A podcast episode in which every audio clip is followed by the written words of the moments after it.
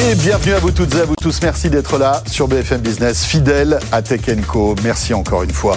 20h, euh, 22h, vous le savez, du lundi au jeudi sur BFM Business, radio, télé, les podcasts et les replays, c'est Tech Co.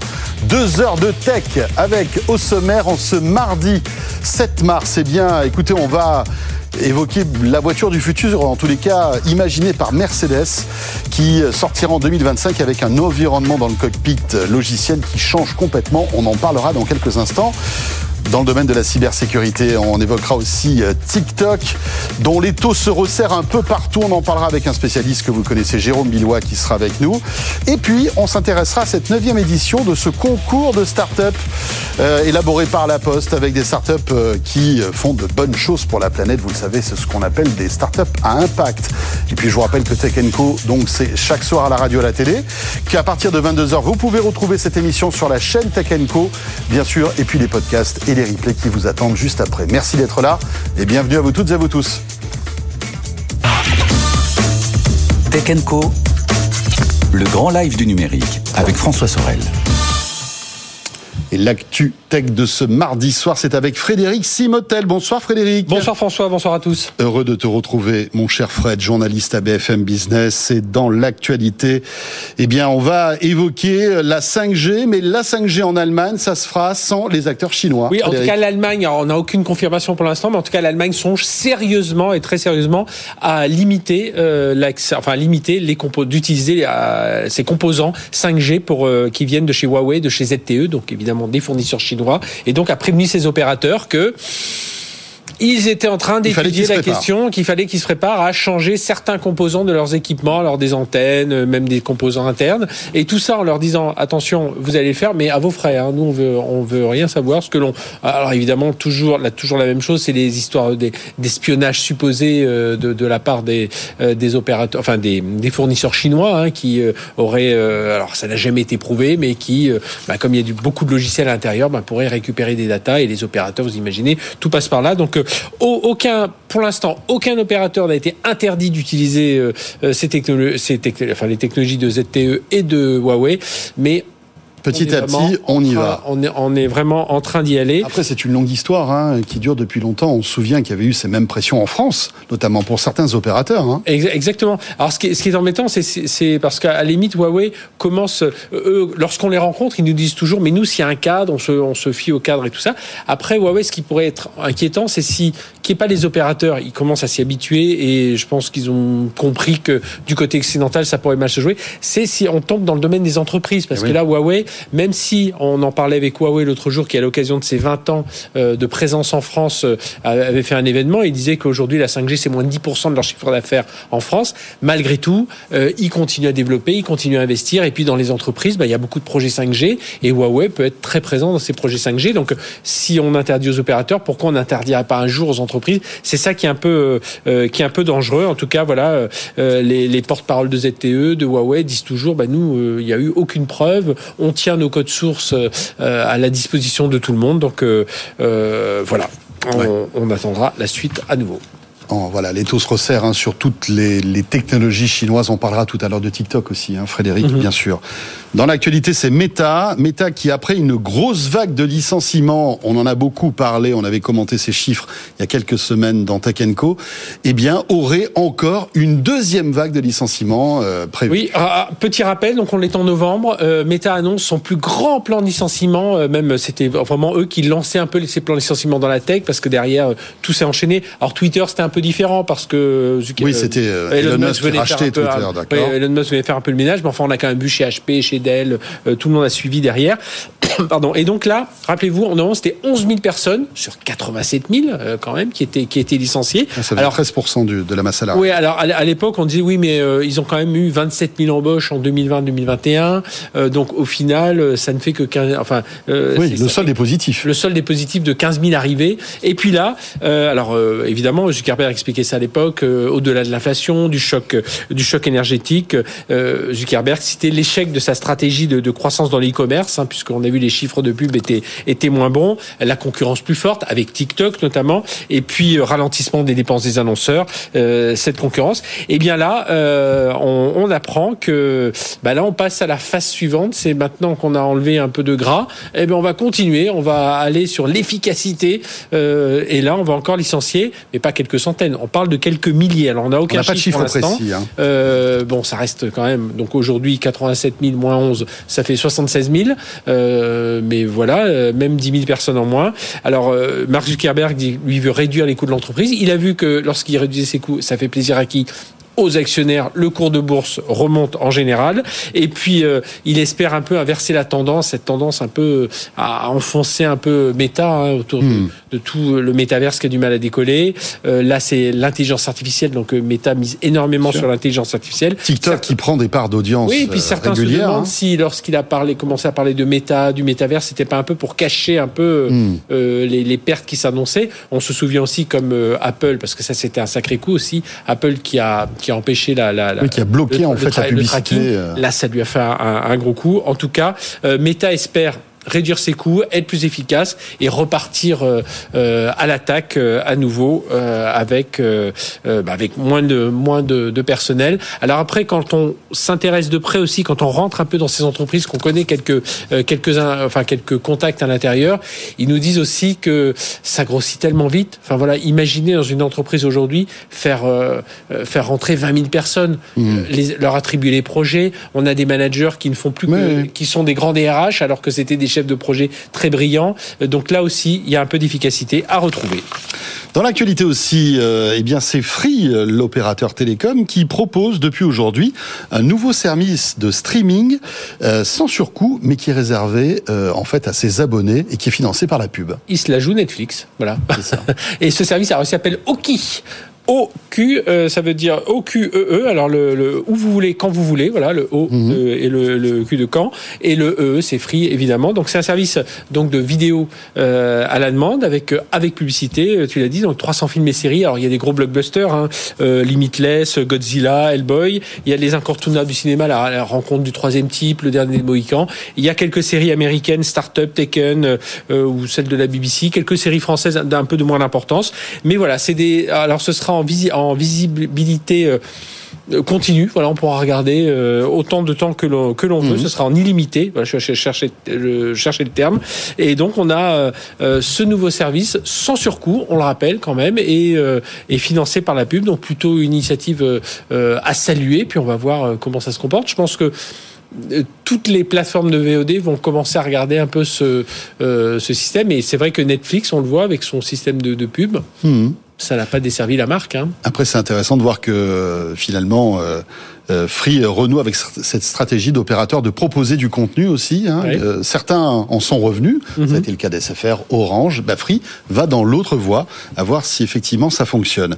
Euh, dans l'actu aussi de ce mardi 7 mars, Fred, c'est Microsoft qui injecte eh bien de l'intelligence artificielle dans énormément de ses outils. Oui, ils appellent ça copilote, donc sur avec ChatGPT bien entendu. Et là, alors on avait parlé de ChatGPT qui était intégré à Bing. Et eh bien là maintenant, on parle de ChatGPT qui est intégré à toute l'offre Dynamics. Alors l'offre Dynamics, c'est toute l'offre d'ERP, donc des, des, des, des, logiciels pour gérer les entreprises, des offres de CRM pour la gestion de la relation client. Et donc le but, bah, c'est de ceux qui vont utiliser ces logiciels, bah, se mhm. créer, créer, des suggestions de segmentation de clientèle. Voilà, de demander à ChatGPT de dire tiens, je voudrais avoir que tel type de client, et donc ChatGPT va aller les chercher dans les bases. Obtenir des idées pour des campagnes de emailing. Voilà, trouve-moi de nouvelles idées euh, euh, en donnant quelques détails. Vous, pour tous ceux qui ont testé ChatGPT, vous imaginez bien comment tout cela peut, peut servir. Côté e-commerce aussi, alors il y aura Dynamics 365 qui utilisera des listes de produits, qui va dire à, à ChatGPT, sors-moi les meilleures caractéristiques de chacun des produits du catalogue. ChatGPT va aller les chercher.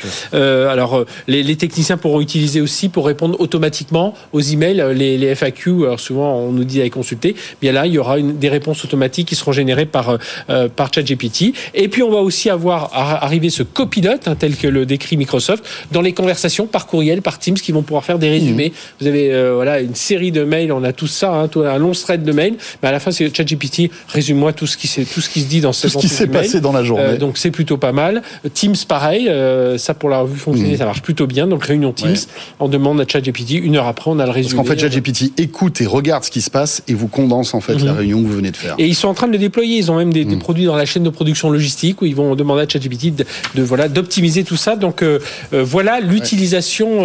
Ça va au pas de course hein, quand même l'intégration d'OpenAI de ChatGPT chez Microsoft. Hein. Très vite, très, vite, euh, et on termine par euh, cette actu qui va ravir euh, ceux qui aiment bien les enceintes connectées, puisque Sonos a annoncé aujourd'hui des nouvelles enceintes connectées. Fred. Mon cher François, tu vas être ravi avec cette Sonos. Elle s'appelle Era, Era 300, Era 100, Era 300. C'est vraiment celle qui va venir concurrencer la, la HomePod, notamment de, de Apple. Alors, de son Dolby Atmos, il y a six, je crois, c'est six haut-parleurs, deux haut-parleurs de Medium, quatre de Twitter, donc pas mal de choses. Mais surtout, c'est dans la connectique. Oui, souvent les, les Sonos, surtout les Sonos sédentaires, n'avaient pas cette connectique Bluetooth. Et bien là, ça y est, il y aura cette connectique Bluetooth. Alors je vous, je vous passe euh, voilà tout, tout l'article, hein, mais euh, il y a pas mal d'innovations. Elle est vendue aux alentours de 500, un peu moins de 500 euros. Donc plutôt, et puis on peut en connecter plusieurs si on veut avoir un vrai son hmm. spatial. Ils disent qu'on est vraiment euh, le, fait d'avoir les, les quatre, quatre sorties, on a un son voilà qui va envahir la pièce. C'est vraiment la mode, ça, hein, des enceintes qui bah, reproduisent un son spatial. De Vialet faisait pareil avec sa maniaque hmm. là, qui, est, qui sort des deux côtés. Et donc ils ont un plus petit modèle qui s'appelle euh, la Sonos euh, Era 100 qui devrait venir remplacer la Sonos One. Alors elle, elle est, euh, elle est un peu moins chère évidemment, aux alentours de 279, enfin 280 euros.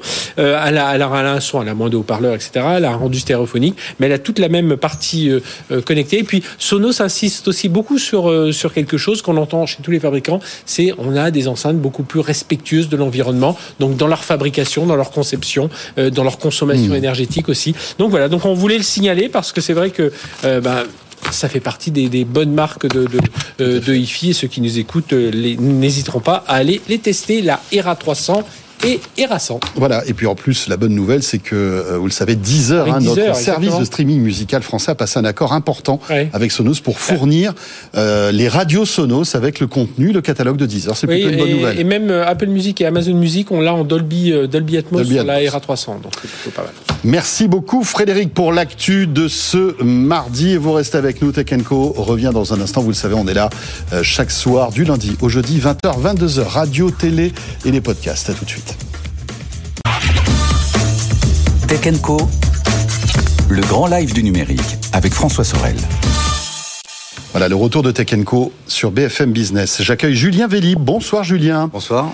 Vous êtes expert produit Mercedes-Benz France et vous êtes euh, avec nous pour euh, eh bien nous expliquer un petit peu la stratégie digitale de Mercedes euh, qui est en train de se mettre en place avec des informations très intéressantes, notamment concernant le soft. Vous savez aujourd'hui, ce qui est le plus important dans un smartphone, finalement, alors c'est pas forcément l'appareil photo ou la batterie, c'est le soft qui tourne autour, que ce soit iOS du côté de chez Apple ou Android du côté de chez Google.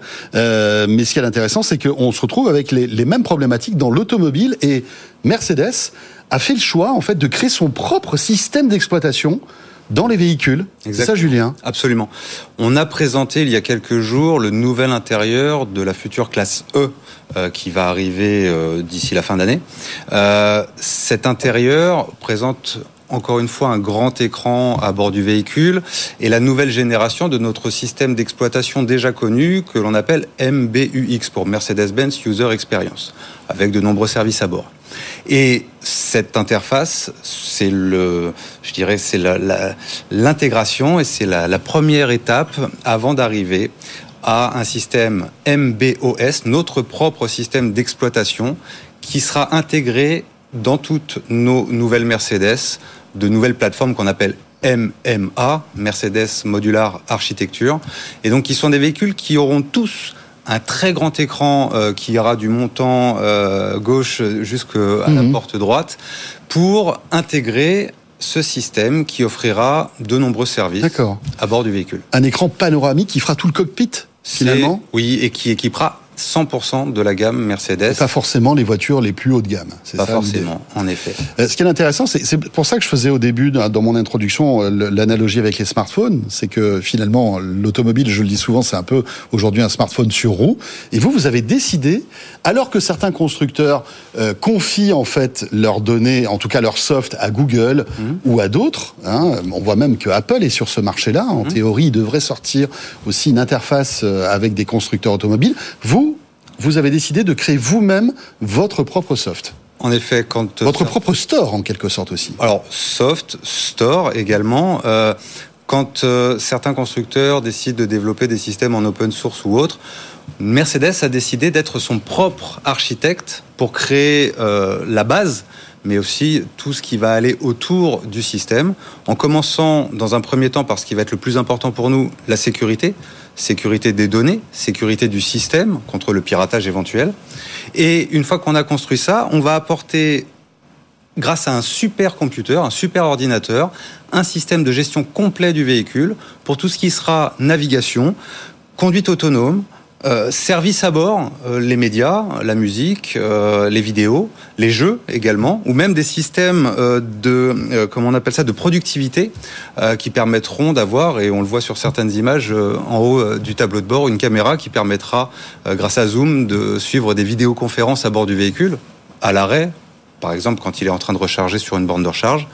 Et ce système, ce super ordinateur, sera aussi capable de gérer la batterie, la recharge, l'autonomie du véhicule Bref, tous ces systèmes-là vont être en, liaison les uns avec les autres grâce à cette, euh, ce super ordinateur, cet OS. Qui, va donc être le, cerveau euh, central de, la voiture, hein, puisque vous disiez, il gérera à la fois les, fonctions d'autonomie, mais aussi le divertissement, la sécurité aussi, euh, j'imagine. Tout ça sera connecté en 4G, 5G, j'imagine. Alors, la connexion, c'est 5G, avec un débit qui pourrait aller jusqu'à 10 gigabits par seconde, oui, ce qui permettra d'avoir une communication instantanée en fait euh, des informations sur le trafic, de la situation, de ce qui se passe autour du véhicule euh, pour la partie conduite autonome, euh, mais de télécharger aussi des vidéos à, grande vitesse par exemple. Et donc on va se retrouver avec un store sur lequel on pourra télécharger nos applications préférées parce que c'est très courageux de lancer son propre software, mais la contrepartie, c'est qu'il y a énormément d'argent à dépenser pour développer un soft et puis après euh,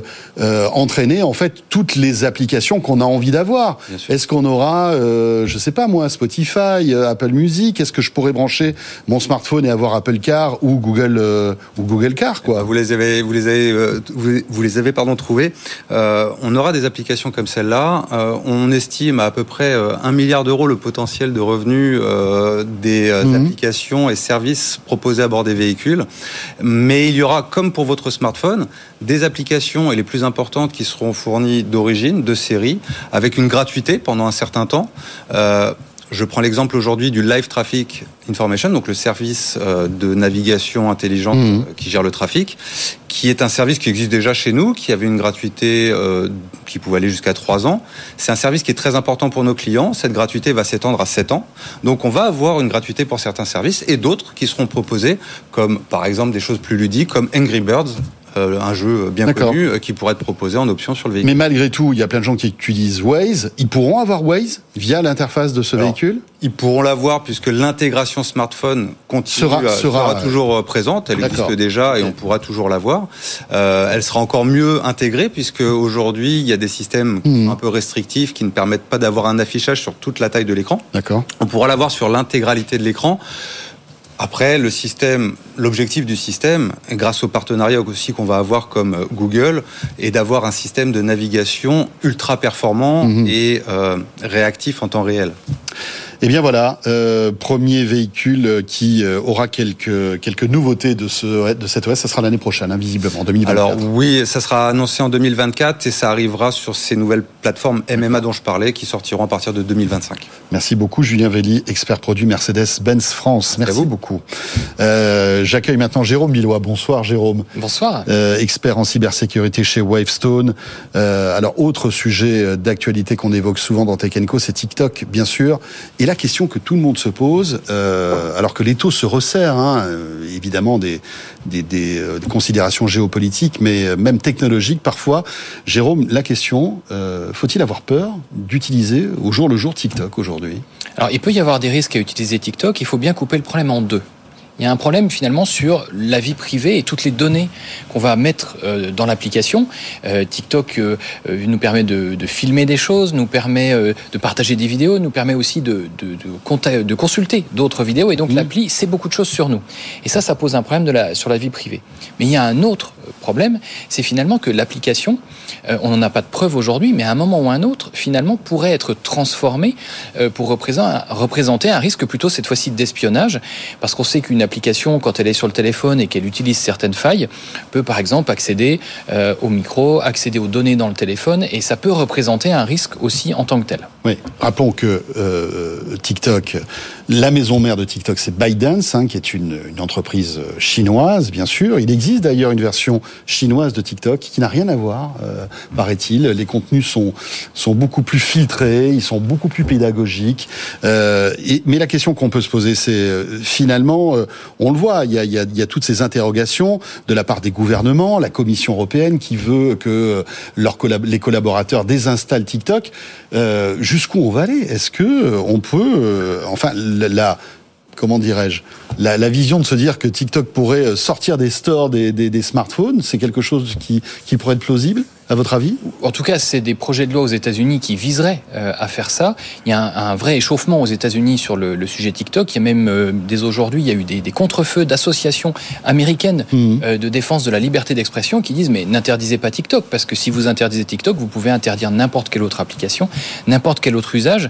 Ce qu'il faut voir, c'est que finalement le risque de TikTok en lui-même est quand même un risque assez similaire à celui qu'on pourrait avoir dans les applications de Facebook, d'Instagram, de WhatsApp, toutes les applications qu'on met dans son téléphone et qui, on le sait, sont pas toutes roses hein, non plus sur le sujet de la vie mmh. privée et qui, à un moment ou à un autre, peuvent aussi être euh, transformées.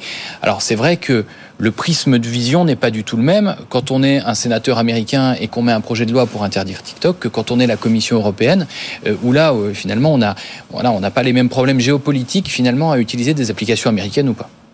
Euh, oui, parce que c'est vrai que finalement le problème peut se poser dans l'autre sens. Et les deux, les deux points que vous releviez concernant TikTok sont valables aussi pour toutes les autres applications. D'un côté, l'addiction hein, à tous ces services, le fait qu'ils aient accès à toutes nos données personnelles, les caméras, euh, nos recommandations, enfin nos goûts, hein, parce que ce qu'il y a de fort avec TikTok, c'est les algorithmes hein, qui apprennent de vos goûts, qui après vous distillent des vidéos comme ça euh, qui vous intéressent. Euh, Et là... qui justement peuvent être biaisés. Et ça, c'est un des autres, mmh. des autres grandes craintes au niveau des États-Unis.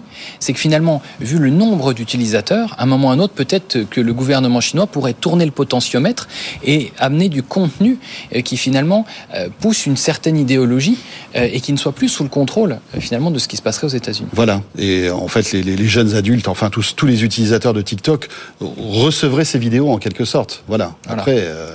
Et, c'est là où, sur les jeunes adultes et les jeunes en particulier, je pense qu'il y a vraiment un message à passer à tous les auditeurs sur le fait de bien sensibiliser les jeunes qui utilisent l'application, mmh. déjà sur le fait que le contenu qu'ils voient, c'est du contenu aussi qui peut leur être amené par quelqu'un qui décide à un moment de leur amener tel ou tel contenu, et puis que tout ce qu'ils vont mettre eux-mêmes dans l'application, eh bien un jour pourra ressortir. Je, je le dis souvent, Internet n'oublie rien. Et donc, il faut vraiment, quand on est dans la logique de, cette application, bien avoir ça en tête aussi. Ouais, le droit à sur Internet, on le voit, c'est compliqué, hein, surtout du côté de chez Google. Euh, après, certaines voix s'élèvent en disant, bah, finalement, euh, TikTok, enfin tout le, le fait qu'on pointe du doigt TikTok est dû au fait, peut-être aussi au lobbying des autres réseaux sociaux américains qui voit en TikTok un farouche concurrent, un adversaire terrible. Il faut savoir que TikTok est en train de vraiment laminer le marché publicitaire de, de Meta ou de Twitter, etc. Donc on peut se dire aussi, est-ce que finalement tout ça ne serait pas on va dire, piloté par Meta ou les autres réseaux sociaux, ou Snapchat même, qui a vu son cours de bourse exploser hier, par exemple? Alors là, on rentre dans des considérations, on n'a pas d'éléments de preuve par rapport à ça et on quitte un peu le domaine de la sécurité, mais c'est sûr qu'il y a des enjeux euh, autour du chiffre d'affaires, euh, autour Mmh. du nombre d'utilisateurs, et puis autour, comme je le disais, quelque part de la capacité à savoir quelle information est poussée à qui et, et qui a accès à quoi.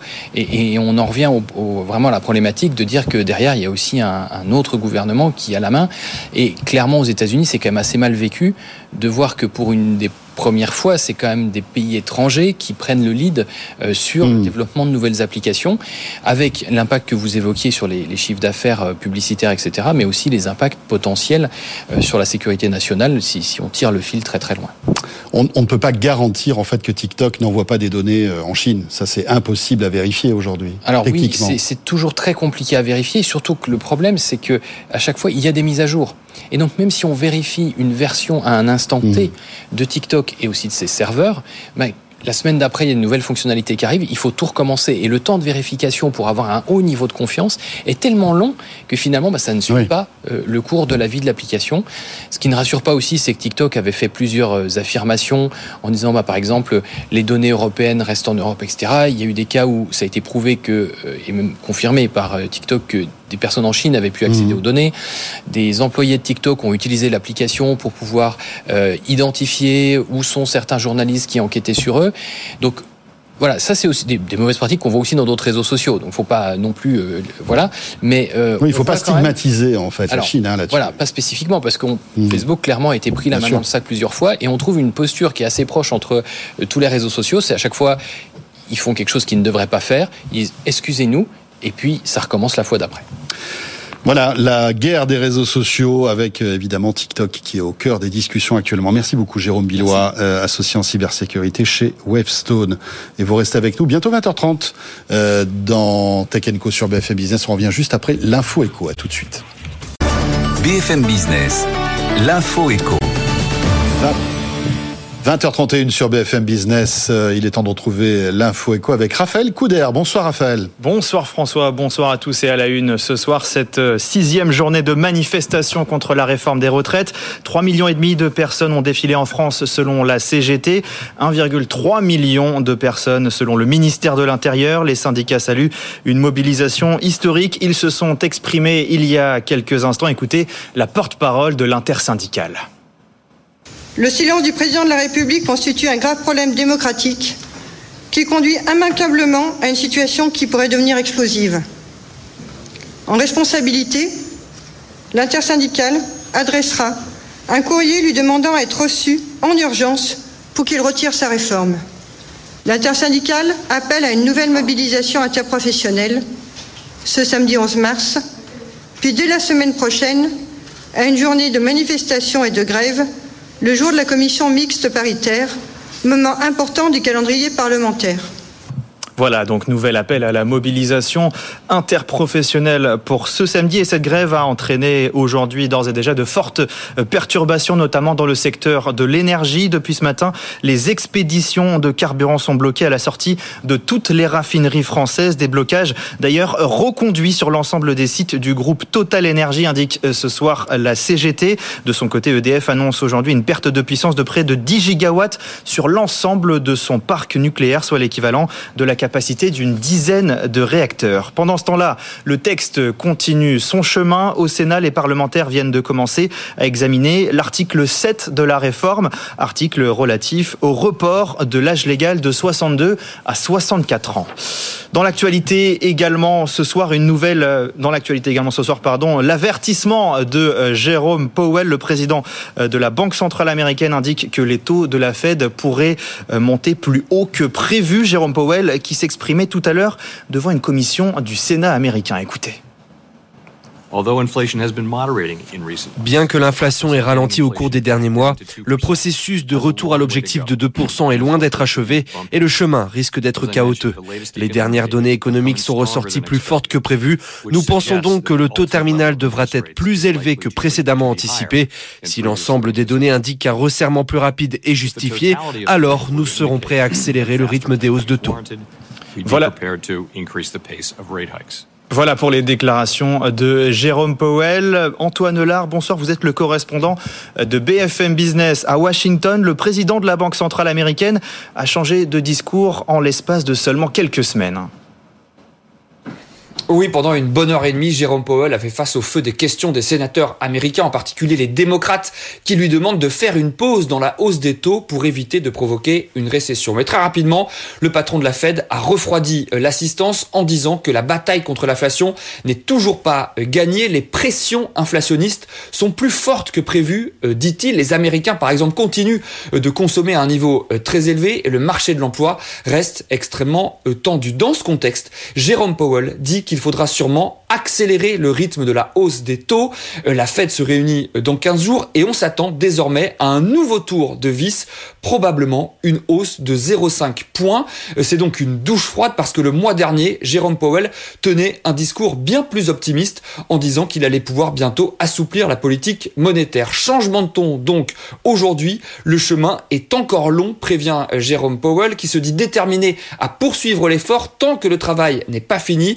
Euh, on le rappelle, l'objectif de la Fed c'est 2% d'inflation. On est aujourd'hui autour de 6,5% aux États-Unis. Merci Antoine Hollard, correspondant BFM Business à Washington. Une annonce importante dans le secteur de la distribution à présent. Le géant belge Deleuze annonce ce mardi qu'il compte passer en franchise près de 130 magasins, soit le reste de ses enseignes qui étaient encore intégrées. Alors que le secteur fait face à de nombreux défis, le passage en franchise est de plus en plus privilégié. Pauline Tadevin. La direction de Deleuze n'y va pas par quatre chemins. La seule solution, dit-elle, pour faire repartir les supermarchés face à la concurrence, au e-commerce, à l'inflation et aux nouvelles attentes des consommateurs, c'est de faire passer la totalité de son parc de magasins en franchise. Elle estime que la souplesse inhérente au modèle, la proximité du client et la force de l'entrepreneuriat sont les clés pour regagner des parts de marché. Les chiffres l'attestent d'après Deleuze, alors que ces magasins intégrés perdent des parts de marché, ces 636 franchisés en gagnent. En France, en plus des groupements d'indépendants, Leclerc Intermarché et Système U, d'autres enseignes comme Casino et Carrefour développent massivement ce modèle malgré l'opposition des syndicats. Dans son plan stratégique, Carrefour prévoit d'ailleurs que plus de 90% des nouvelles ouvertures de magasins en Europe se feront en franchise d'ici à 2026 et que ce sera dupliqué à l'international. Dans l'actualité des entreprises également ce soir, Airbus retrouve des couleurs en février. L'avionneur a livré 46 appareils à ses clients le mois dernier après un mois de janvier catastrophique. L'avionneur rencontre effectivement des difficultés à accélérer sa cadence de production depuis la fin de la pandémie. Il espère remonter à un rythme de 65 avions livrés par mois d'ici à la fin de l'année prochaine. Et puis Twitter qui s'enfonce un peu plus dans la crise, panne en série, nouveau licenciement. Problème de modération, chute du chiffre d'affaires. Rien ne va plus dans l'entreprise rachetée par Elon Musk l'an dernier. Le milliardaire apparaît de plus en plus isolé dans sa reprise en main du réseau social. Simon Tenenbaum. Il ne se déplace plus dans les locaux de Twitter qu'entouré de deux gardes du corps, y compris pour aller aux toilettes. Une anecdote qui en dit long sur l'ambiance en ce moment entre Elon Musk et les employés du réseau social. Autre séquence étonnante avec cette conversation tendue sur Twitter entre un employé et Elon Musk. Le salarié dit que l'accès à son ordinateur a été coupé depuis plusieurs jours et que les ressources humaines ne savent pas lui dire s'il a été licencié. Le milliardaire confirme sèchement le limogeage devant ses millions de followers. Avec ces licenciements qui s'enchaînent. Twitter compterait maintenant moins de 2000 employés et seulement 550 développeurs qui doivent appliquer en un temps record les réformes voulues par Elon Musk. De quoi expliquer les pannes à répétition, au moins 6 depuis le début de l'année et encore une hier, qui a visiblement été déclenchée par une simple erreur de configuration d'un seul ingénieur, ce qui en dit long sur la faiblesse de l'édifice, le tout avec une équation financière toujours aussi précaire, une baisse de 40% des revenus selon les tout derniers chiffres. Allez, un point sur les marchés. À présent, le CAC 40 a fini en baisse ce soir de 0,46% à 7339 points. Et le chiffre du jour, il est à aller chercher sur le marché allemand. Haute-Kersulek, Zalando décroche de plus de 3% en clôture après ses résultats annuels. Oui, alors c'est vrai que c'est un titre qui fait les frais euh, de la volatilité du jour hein, sur les marchés parce que euh, Zalando, le titre avait passé le début de sa journée euh, dans le vert, donc victime de Jérôme Powell, de la sévérité du président de la Réserve fédérale et de son discours aujourd'hui devant le Sénat, mais Zalando victime aussi du jugement des investisseurs après la publication de ses résultats annuels. Alors pour le numéro 1 européen de l'habillement en ligne, eh bien les perspectives de revenus ont été jugées pas assez impressionnantes à part les analystes, en dessous en tout cas de leurs attentes. Le chiffre d'affaires devrait continuer de se replier légèrement euh, cette année en 2023, avant peut-être en 2024 euh, de reprendre une croissance à deux chiffres, hein, autour de 15%. Alors pourtant, il y a quelques semaines, Zalando avait euh, engagé une opération de réduction de coûts, hein, notamment beaucoup de suppression d'emplois, comme beaucoup de plateformes américaines. Zalando espère donc un effort marqué sur la rentabilité. Après 1,8% de rentabilité opérationnelle, Zalando espère revenir dans une fourchette de 3 et 6% d'ici 2025. Mais ça, c'est euh, jugé comme un exercice difficile hein, pour les investisseurs qui sanctionnent aujourd'hui la valeur qui perd donc un petit peu plus de 3% sur le DAX à Francfort. Merci beaucoup, Odile. 20h40 sur BFM Business. Tech Co revient dans un instant et on va mêler comme régulièrement, et on adore ça, la tech et le cinéma, et notamment s'intéresser dans un instant à un film qui date du milieu des années 80, qui s'appelle Wargame. On en parle avec Xavier Perret. Tech Co, le grand live du numérique avec François Sorel. Et oui, la tech et le cinéma font bon ménage. Vous le savez, on en parle souvent dans Tech Co avec Xavier Perret qui est avec nous ce soir. Bonsoir Xavier. Bonsoir François. Directeur de l'entité Azure chez Microsoft France. Donc le roi du cloud, mais aussi un passionné de cinéma. Et c'est vrai qu'on aime bien mixer euh, les scénarios de science-fiction de certains films qui ont 30, 40, 50 ans et se projeter et se dire bah tiens à l'époque on avait inventé ça. Bah aujourd'hui ça existe. C'est un peu ça le, thème de cette émission et de ce rendez-vous. Et Xavier euh, la, la, dernière fois tu nous avais évoqué le film Heure de Spike Jones et tu nous avais dit en fin de chronique que tu allais proposer à ChatGPT de nous trouver le thème le prochain. de euh, ce rendez-vous euh, en ce 7 mars. Ouais et on a trouvé un bien, justement, un très très bien, c'est War Games. Donc euh, War Games, c'est un film de 1983, ça va être important. Hein. C'est un film de John Badham, qui est pas très, pas peine connu, on va dire. C'est le réalisateur de La Fièvre du samedi soir. Autant dire que ça n'a aucun rapport. Hein. Ah ouais. Derrière, voilà, c'est un peu une comédie euh, d'adolescent hein, derrière. Puis c'est surtout devenu culte ce film pour tous les geeks de l'époque, dont moi, parce que c'est vrai. J'avais 10 ans à l'époque, j'ai eu mon premier ordinateur vers cette époque-là. Donc tous, voilà, 83, c'est c'est l'époque des disquettes ou des floppy disques. Et quand j'ai des floppy disques, c'est pas les disquettes 3 pouces et demi pour ceux qui savent, c'est les 5 pouces un quart qu'on voit dans le film derrière. c'est les grosses disquettes. C'est les grosses disquettes. Voilà. d'ailleurs. C'est 83, euh, c'est l'année d'adoption du TCP/IP, qui est le protocole d'Internet, mais le mot Internet n'existait pas. Il est apparu six mois après. à cette époque-là, il y a à peu près 1000 ordinateurs seulement connectés. C'est l'apparition du Lisa d'Apple le premier ordinateur avec une interface graphique. Donc on est loin, loin, loin derrière euh, l'internet derrière. Même euh, il va falloir attendre 8 ans pour avoir l'annonce publique du World Wide Web, hein, quand même de Tim Berners-Lee. Voilà. Le, scénario il est intéressant. Donc c'est surtout le scénariste qui m'est intéressé parce qu'il a passé 10 ans au ce qui s'appelle le SRI, c'est-à-dire le Stanford Research Institute. Et puis il a vu le premier nœud ou le deuxième nœud internet derrière. Et puis ça l'a inspiré sur un certain nombre de choses. Voilà derrière. Donc l'histoire, pour ceux qui ne connaissent pas ce film, c'est on est en pleine guerre froide, on est dans les années 80. Voilà entre les États-Unis et la Russie. Voilà, ça résonne aussi, encore une fois.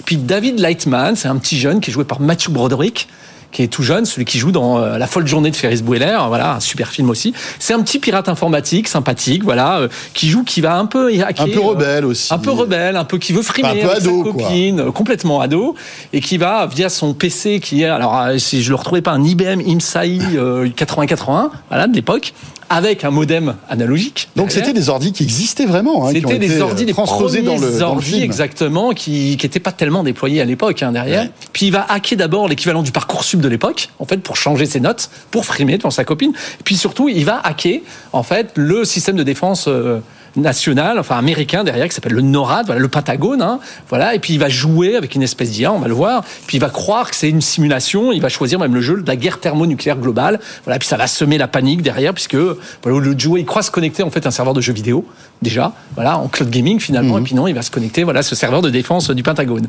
Alors on est euh, il y a 40 ans en arrière, hein, c'est ah, Ouais, il y a 40 ans. Et en fait, ce sujet résonne encore d'une manière incroyable. Euh, on est dans la cybersécurité, le hacking, et en quoi ce film est innovant finalement? Ah, En fait, c'est le premier film de hacker. C'est considéré d'ailleurs par Sergey Brim comme le film qui lui a donné envie d'être un peu nerd, cool, puisque c'était l'époque des Nord Cool. Hein. Voilà, euh, ce Matthew Broderick. Le wargame, évidemment, c'est le jeu de simulation thermonucléaire, le jeu de, de la guerre. Voilà, c'est aussi le wargame, la définition d'une technique de cybersécurité. Voilà, de, euh, c'est la définition. C'est un défi de cybersécurité dans lequel les concurrents doivent exploiter ou défendre la vulnérabilité d'une application afin de gagner ou empêcher l'accès d'un système informatique. Donc c'est le premier film finalement d'un sujet de hacker. Et d'ailleurs, ça va résonner de cette façon-là. Mais on voit les premières techniques de hacker. Alors il y en a deux, hein, simplement. Il y en a une qui s'appelle le demon dialing.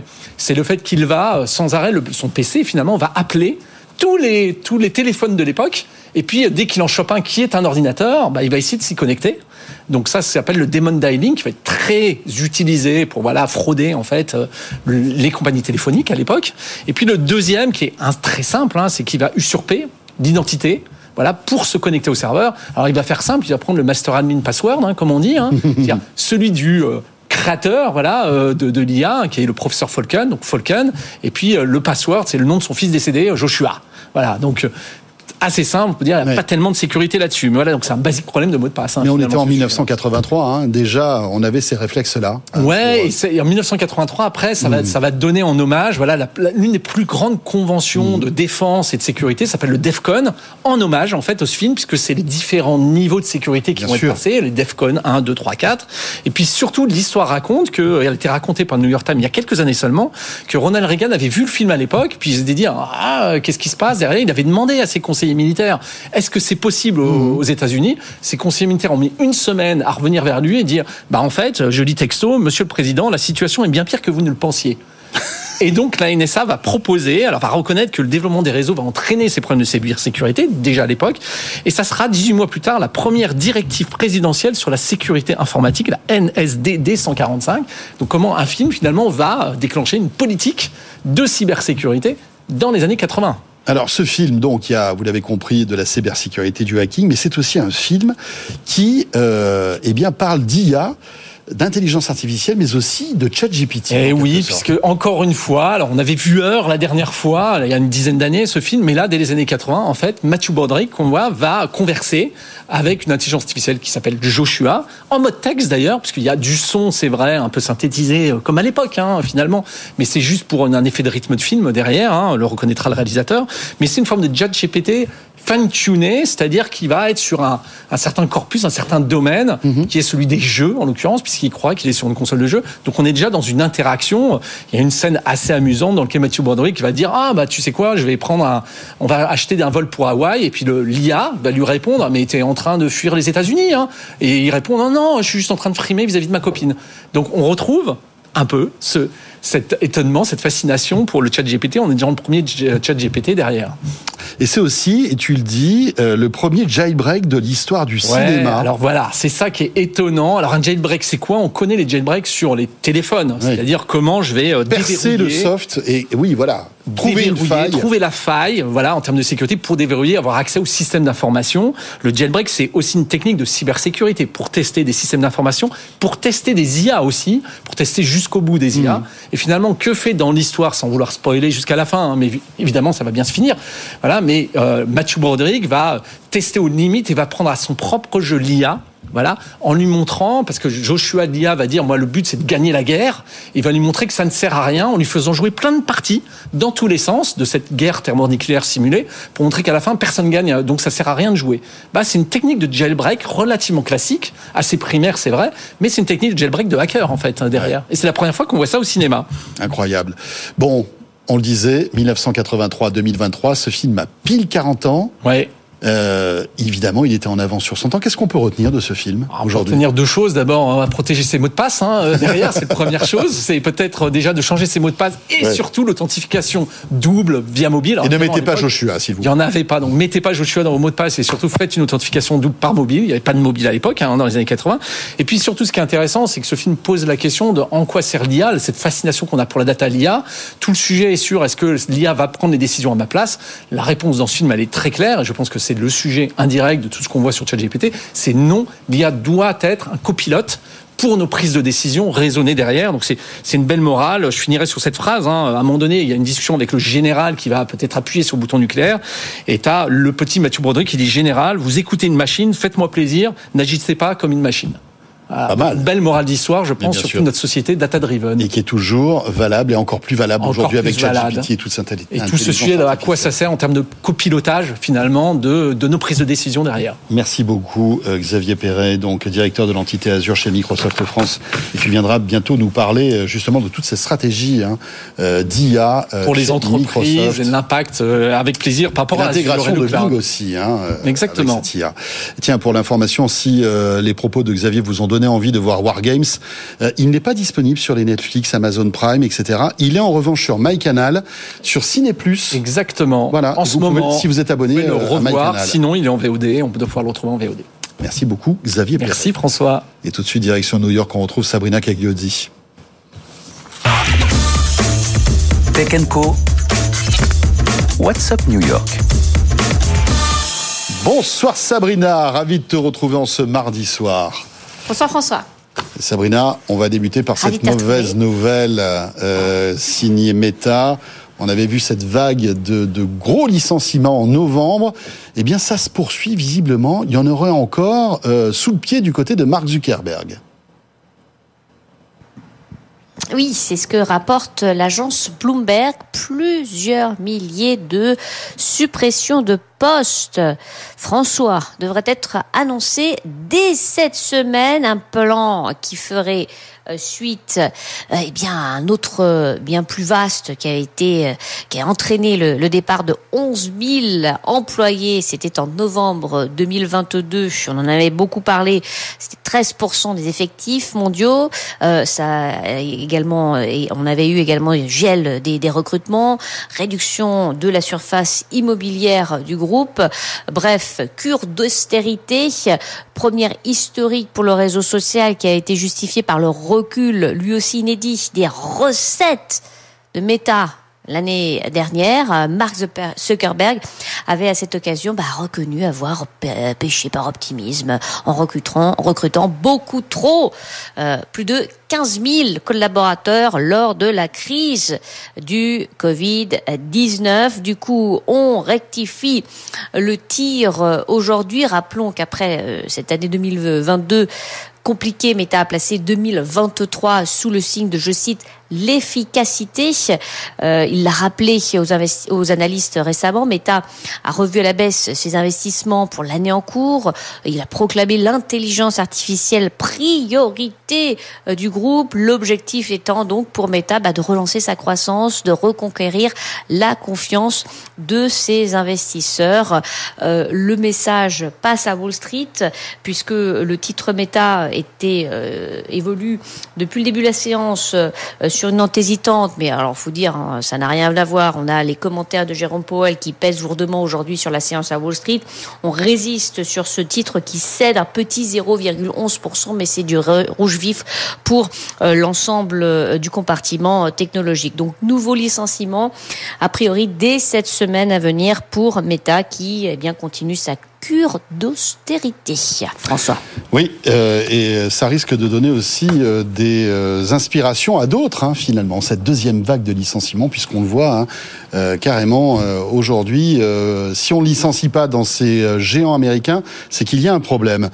Dans l'actualité aussi, euh, Sabrina, tu voulais nous faire un coup de, proj- de projecteur sur une start-up qui s'appelle Sidekick, avec un navigateur qui est dédié au travail pour aider les personnes atteintes de TDAH, qui est un peu euh, des troubles du comportement, de la concentration. hein. Ouais, ouais, Side- Sidekick qui est en fait une société, une, start-up qui a fait partie de la promo 2020 euh, du célèbre Y Combinator. Euh, la société a, levé en mars 2021 2 millions de dollars auprès d'un groupe d'investisseurs mené par Kleiner Perkins. Euh, C'est du lourd. Ils ont surfé en fait sur la vague du travail euh, en ligne avec euh, ce constat. La navigation sur Internet se fait via un navigateur conçu pour la recherche et non la productivité, page qui charge lentement, publicité ou autre, hein, pour optimiser euh, son temps. Un navigateur qui est dédié au travail en ligne et euh, est un plus. Hein, c'est ce que propose donc Sidekick, euh, ce navigateur web qui est basé sur Chromium, qui est conçu pour tous ceux qui travaillent donc en ligne. L'expérience de recherche a été entièrement revisitée, retravaillée autour du travail dans des applications web, là où la majorité du temps est passé. Grâce à Sidekick, toutes les applications utilisées au quotidien dans le monde du travail, Slack ou encore Dropbox sont accessibles directement via une seule et même interface. Sur le côté euh, gauche, via une barre latérale, les icônes des différentes applications euh, sont affichées et indiquent les notifications. Euh, vous avez aussi la possibilité d'effectuer une recherche au sein de toutes les applications, l'historique de navigation, les contacts ou encore les, documents via une seule barre de, recherche. Sidekick est en fait plus rapide que les autres moteurs de recherche. C'est la promesse grâce à un ad blocker euh, intégré et aussi à l'utilisation de l'intelligence artificielle afin d'utiliser la même quantité de mémoire aujourd'hui. Donc, tu vas me dire quel rapport avec euh, ce que l'introduction, bah, l'explosion euh, des startups dédiées aux troubles euh, du déficit de l'attention avec ou sans hyperactivité. Euh, les cas sont de plus en plus nombreux euh, chez les enfants, chez les adolescents, chez les adultes. Or, selon plusieurs études, les adultes atteints de troubles du déficit de l'attention perdent en moyenne 22 jours de productivité par an Sidekick veut donc régler ce problème aider euh, toutes ces personnes euh, et les entreprises. La société a levé le voile aujourd'hui sur toute une série de nouvelles fonctionnalités euh, destinées aux personnes atteintes de, troubles du déficit de, l'attention, en plus bien sûr de ce que propose déjà la plateforme, hein, et qui est de nature en fait à les aider. Déjà, les, les utilisateurs du navigateur ont en effet noté une amélioration de leur productivité grâce à Sidekick en éliminant toutes les euh, distractions qui peuvent intervenir euh, lors de l'utilisation d'un moteur de recherche traditionnel. C'est donc là euh, le lien et c'est là qu'a eu l'idée Sidekick. donc l'abonnement pour la société, c'est le modèle business model Sidekick prévoit de générer des revenus grâce à l'abonnement d'entreprises qui n'hésiteront pas selon euh, la start-up, à payer pour améliorer la productivité de leurs employés. Donc, euh, petit clin d'œil à cette société, donc euh, Sidekick, qui lève le voile sur ces fonctionnalités bien particulières. et bien sympathique. Merci beaucoup, Sabrina Cagliozzi depuis New York. On se retrouve demain soir, bien sûr. Bientôt 21h sur BFM Business. Tech Co revient avec au menu de notre deuxième partie on va s'intéresser à cette neuvième édition du concours French IoT Impact et Technologie de la Poste. Euh, on va vous expliquer de ce dont il s'agit, puis on recevra euh, deux startups qui y participent. Et puis en deuxième partie de Tech Co, ce sera notre rendez-vous French Tech et deux startups Food Tech qui seront sur le plateau de Tech Co. Attention, on va parler d'insectes et d'algues. Euh, voilà, mais il paraît que c'est appétissant. On confirmera tout cela euh, en toute fin de Tech Co. Merci de nous suivre. Dans un instant, Frédéric Simotel me rejoint pour l'actu tech de ce mardi 7 mars. Merci d'être là et à tout de suite. Le grand live du numérique avec François Sorel. Et l'actu tech de ce mardi soir, c'est avec Frédéric Simotel. Bonsoir Frédéric. Bonsoir François, bonsoir à tous. Heureux de te retrouver, mon cher Fred, journaliste à BFM Business. Et dans l'actualité, eh bien, on va évoquer la 5G, mais la 5G en Allemagne, ça se fera sans les acteurs chinois. Oui, en tout cas, l'Allemagne, on n'a aucune confirmation pour l'instant, mais en tout cas, l'Allemagne songe sérieusement et très sérieusement à limiter euh, l'accès, enfin, limiter les d'utiliser euh, ces composants 5G pour euh, qui viennent de chez Huawei, de chez ZTE, donc évidemment des fournisseurs chinois, et donc a prévenu ses opérateurs que ils étaient en train d'étudier la question qu'il fallait qu'ils se préparent à changer certains composants de leurs équipements, alors des antennes, même des composants internes, et tout ça en leur disant attention, vous allez le faire, mais à vos frais. Hein. Nous, on veut, on veut rien savoir. Ce que l'on, alors évidemment, toujours, là, toujours la même chose, c'est les histoires d'espionnage supposé euh, de, de, la part des, euh, des opérateurs, enfin des, des fournisseurs chinois hein, qui euh, auraient, alors ça n'a jamais été prouvé, mais qui, bah, comme il y a du, beaucoup de logiciels à l'intérieur, bah, pourraient récupérer des datas et les opérateurs, vous imaginez, tout passe par là. Donc aucun, pour l'instant, aucun opérateur n'a été interdit d'utiliser euh, euh, ces technologies, enfin les technologies de ZTE et de Huawei, mais Petit est à petit, on y train- va. On est, on est vraiment en train d'y aller. Après, c'est une longue histoire hein, qui dure depuis longtemps. On se souvient qu'il y avait eu ces mêmes pressions en France, notamment pour certains opérateurs. Hein. Ex- Exactement. Alors, ce qui est, ce qui est embêtant, c'est- parce qu'à la limite, Huawei commence, euh, eux, lorsqu'on les rencontre, ils nous disent toujours, mais nous, s'il y a un cadre, on se, on se fie au cadre et tout ça.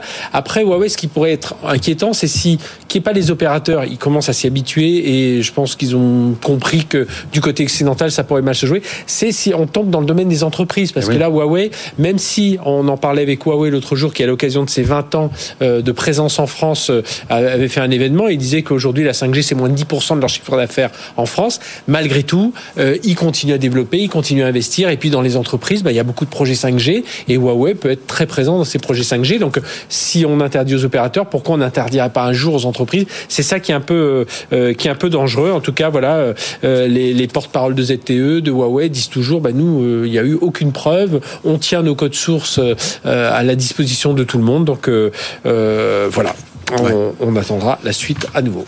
Oh, voilà, les taux se resserrent hein, sur toutes les, les technologies chinoises. On parlera tout à l'heure de TikTok aussi, hein, Frédéric, Mhm. bien sûr. Dans l'actualité, c'est Meta. Meta qui, après une grosse vague de licenciements, on en a beaucoup parlé, on avait commenté ces chiffres il y a quelques semaines dans Tech Co, eh bien, aurait encore une deuxième vague de licenciements euh, prévue. Oui, ah, ah, petit rappel, donc on est en novembre. Euh, Meta annonce son plus grand plan de licenciement. Euh, même c'était vraiment eux qui lançaient un peu ces plans de licenciement dans la tech parce que derrière euh, tout s'est enchaîné. Alors Twitter c'était un peu différent parce que Oui, c'était, euh, Elon Musk venait faire un peu Twitter, un- Elon Musk venait faire un peu le ménage, mais enfin on a quand même vu chez HP, chez Dell, euh, tout le monde a suivi derrière. Pardon. Et donc là, rappelez-vous, en novembre c'était 11 000 personnes sur 87 000 euh, quand même qui étaient qui étaient licenciées. Ça fait Alors 13% du- de la masse salariale. oui, alors à l'époque, on disait oui, mais ils ont quand même eu 27 000 embauches en 2020-2021. Euh, donc au final, ça ne fait que 15. Enfin, Oui, le solde est positif. le solde est positif de 15 000 arrivés. Et puis là, alors évidemment, Zuckerberg expliquait ça à l'époque, euh, au-delà de l'inflation, du choc, du choc énergétique, euh, Zuckerberg citait l'échec de sa stratégie de, de croissance dans l'e-commerce, hein, puisqu'on a vu les chiffres de pub étaient, étaient moins bons, la concurrence plus forte, avec TikTok notamment, et puis euh, ralentissement des dépenses des annonceurs, euh, cette concurrence. Et bien là, euh, on, on apprend que bah là, on passe à la phase suivante. C'est maintenant qu'on a enlevé un peu de gras, et bien on va continuer, on va aller sur l'efficacité, et là, on va encore licencier, mais pas quelques centaines. On parle de quelques milliers. Alors on n'a aucun n'a pas de chiffre, pour chiffre précis, hein. Euh, bon, ça reste quand même. Donc aujourd'hui, 87 000 moins 11, ça fait 76 000. Euh, mais voilà, euh, même 10 000 personnes en moins. Alors, Mark Zuckerberg, dit, lui, veut réduire les coûts de l'entreprise. Il a vu que lorsqu'il réduisait ses coûts, ça fait plaisir à qui? Aux actionnaires, le cours de bourse remonte en général, et puis euh, il espère un peu inverser la tendance, cette tendance un peu à enfoncer un peu méta hein, autour Hmm. de, de tout le métaverse qui a du mal à décoller. Euh, là, c'est l'intelligence artificielle, donc euh, Meta mise énormément sur l'intelligence artificielle. TikTok qui prend des parts d'audience Oui, et puis euh, certains se demandent hein. si, lorsqu'il a parlé, commencé à parler de méta, du métavers, c'était pas un peu pour cacher un peu Hmm. euh, les, les pertes qui s'annonçaient. On se souvient aussi comme euh, Apple, parce que ça c'était un sacré coup aussi, Apple qui a qui a empêché la, la, la- Oui, qui a bloqué, en fait, la publicité, tracking. euh. Là, ça lui a fait un, un- un gros coup. En tout cas, euh, Meta espère réduire ses coûts, être plus efficace et repartir euh, euh, à l'attaque euh, à nouveau euh, avec bah, avec moins de moins de, de personnel. Alors après, quand on s'intéresse de près aussi, quand on rentre un peu dans ces entreprises, qu'on connaît quelques euh, quelques enfin quelques contacts à l'intérieur, ils nous disent aussi que ça grossit tellement vite. Enfin voilà, imaginez dans une entreprise aujourd'hui faire euh, faire rentrer 20 000 personnes, euh, les- leur attribuer les projets. On a des managers qui ne font plus que, qui sont des grands DRH alors que c'était des chefs de projet très brillants. Euh, Donc là aussi, il y a un peu d'efficacité à retrouver. Dans l'actualité aussi, euh, eh bien c'est Free, euh, l'opérateur télécom, qui propose depuis aujourd'hui un nouveau service de streaming euh, sans surcoût, mais qui est réservé euh, en fait à ses abonnés et qui est financé par la pub. Il se la joue Netflix, voilà. Et ce service, s'appelle Oki. OQ, euh, ça veut dire OQEE, E. alors le, le où vous voulez, quand vous voulez, voilà, le O euh, et le, le Q de quand, et le EE, c'est free évidemment. Donc c'est un service donc de vidéo euh, à la demande avec euh, avec publicité, euh, tu l'as dit, donc 300 films et séries. Alors il y a des gros blockbusters, hein, euh, Limitless, Godzilla, Hellboy. Il y a les incontournables du cinéma, la, la rencontre du troisième type, le dernier Mohican. Il y a quelques séries américaines, Startup, Taken ou celle de la BBC, quelques séries françaises d'un peu de moins d'importance. Mais voilà, c'est des. Alors ce sera en, visi- en visibilité. euh, euh, continue. Voilà, on pourra regarder euh, autant de temps que l'on que l'on veut. Mhm. Ce sera en illimité. Voilà, je cherchais le, cherchais le terme.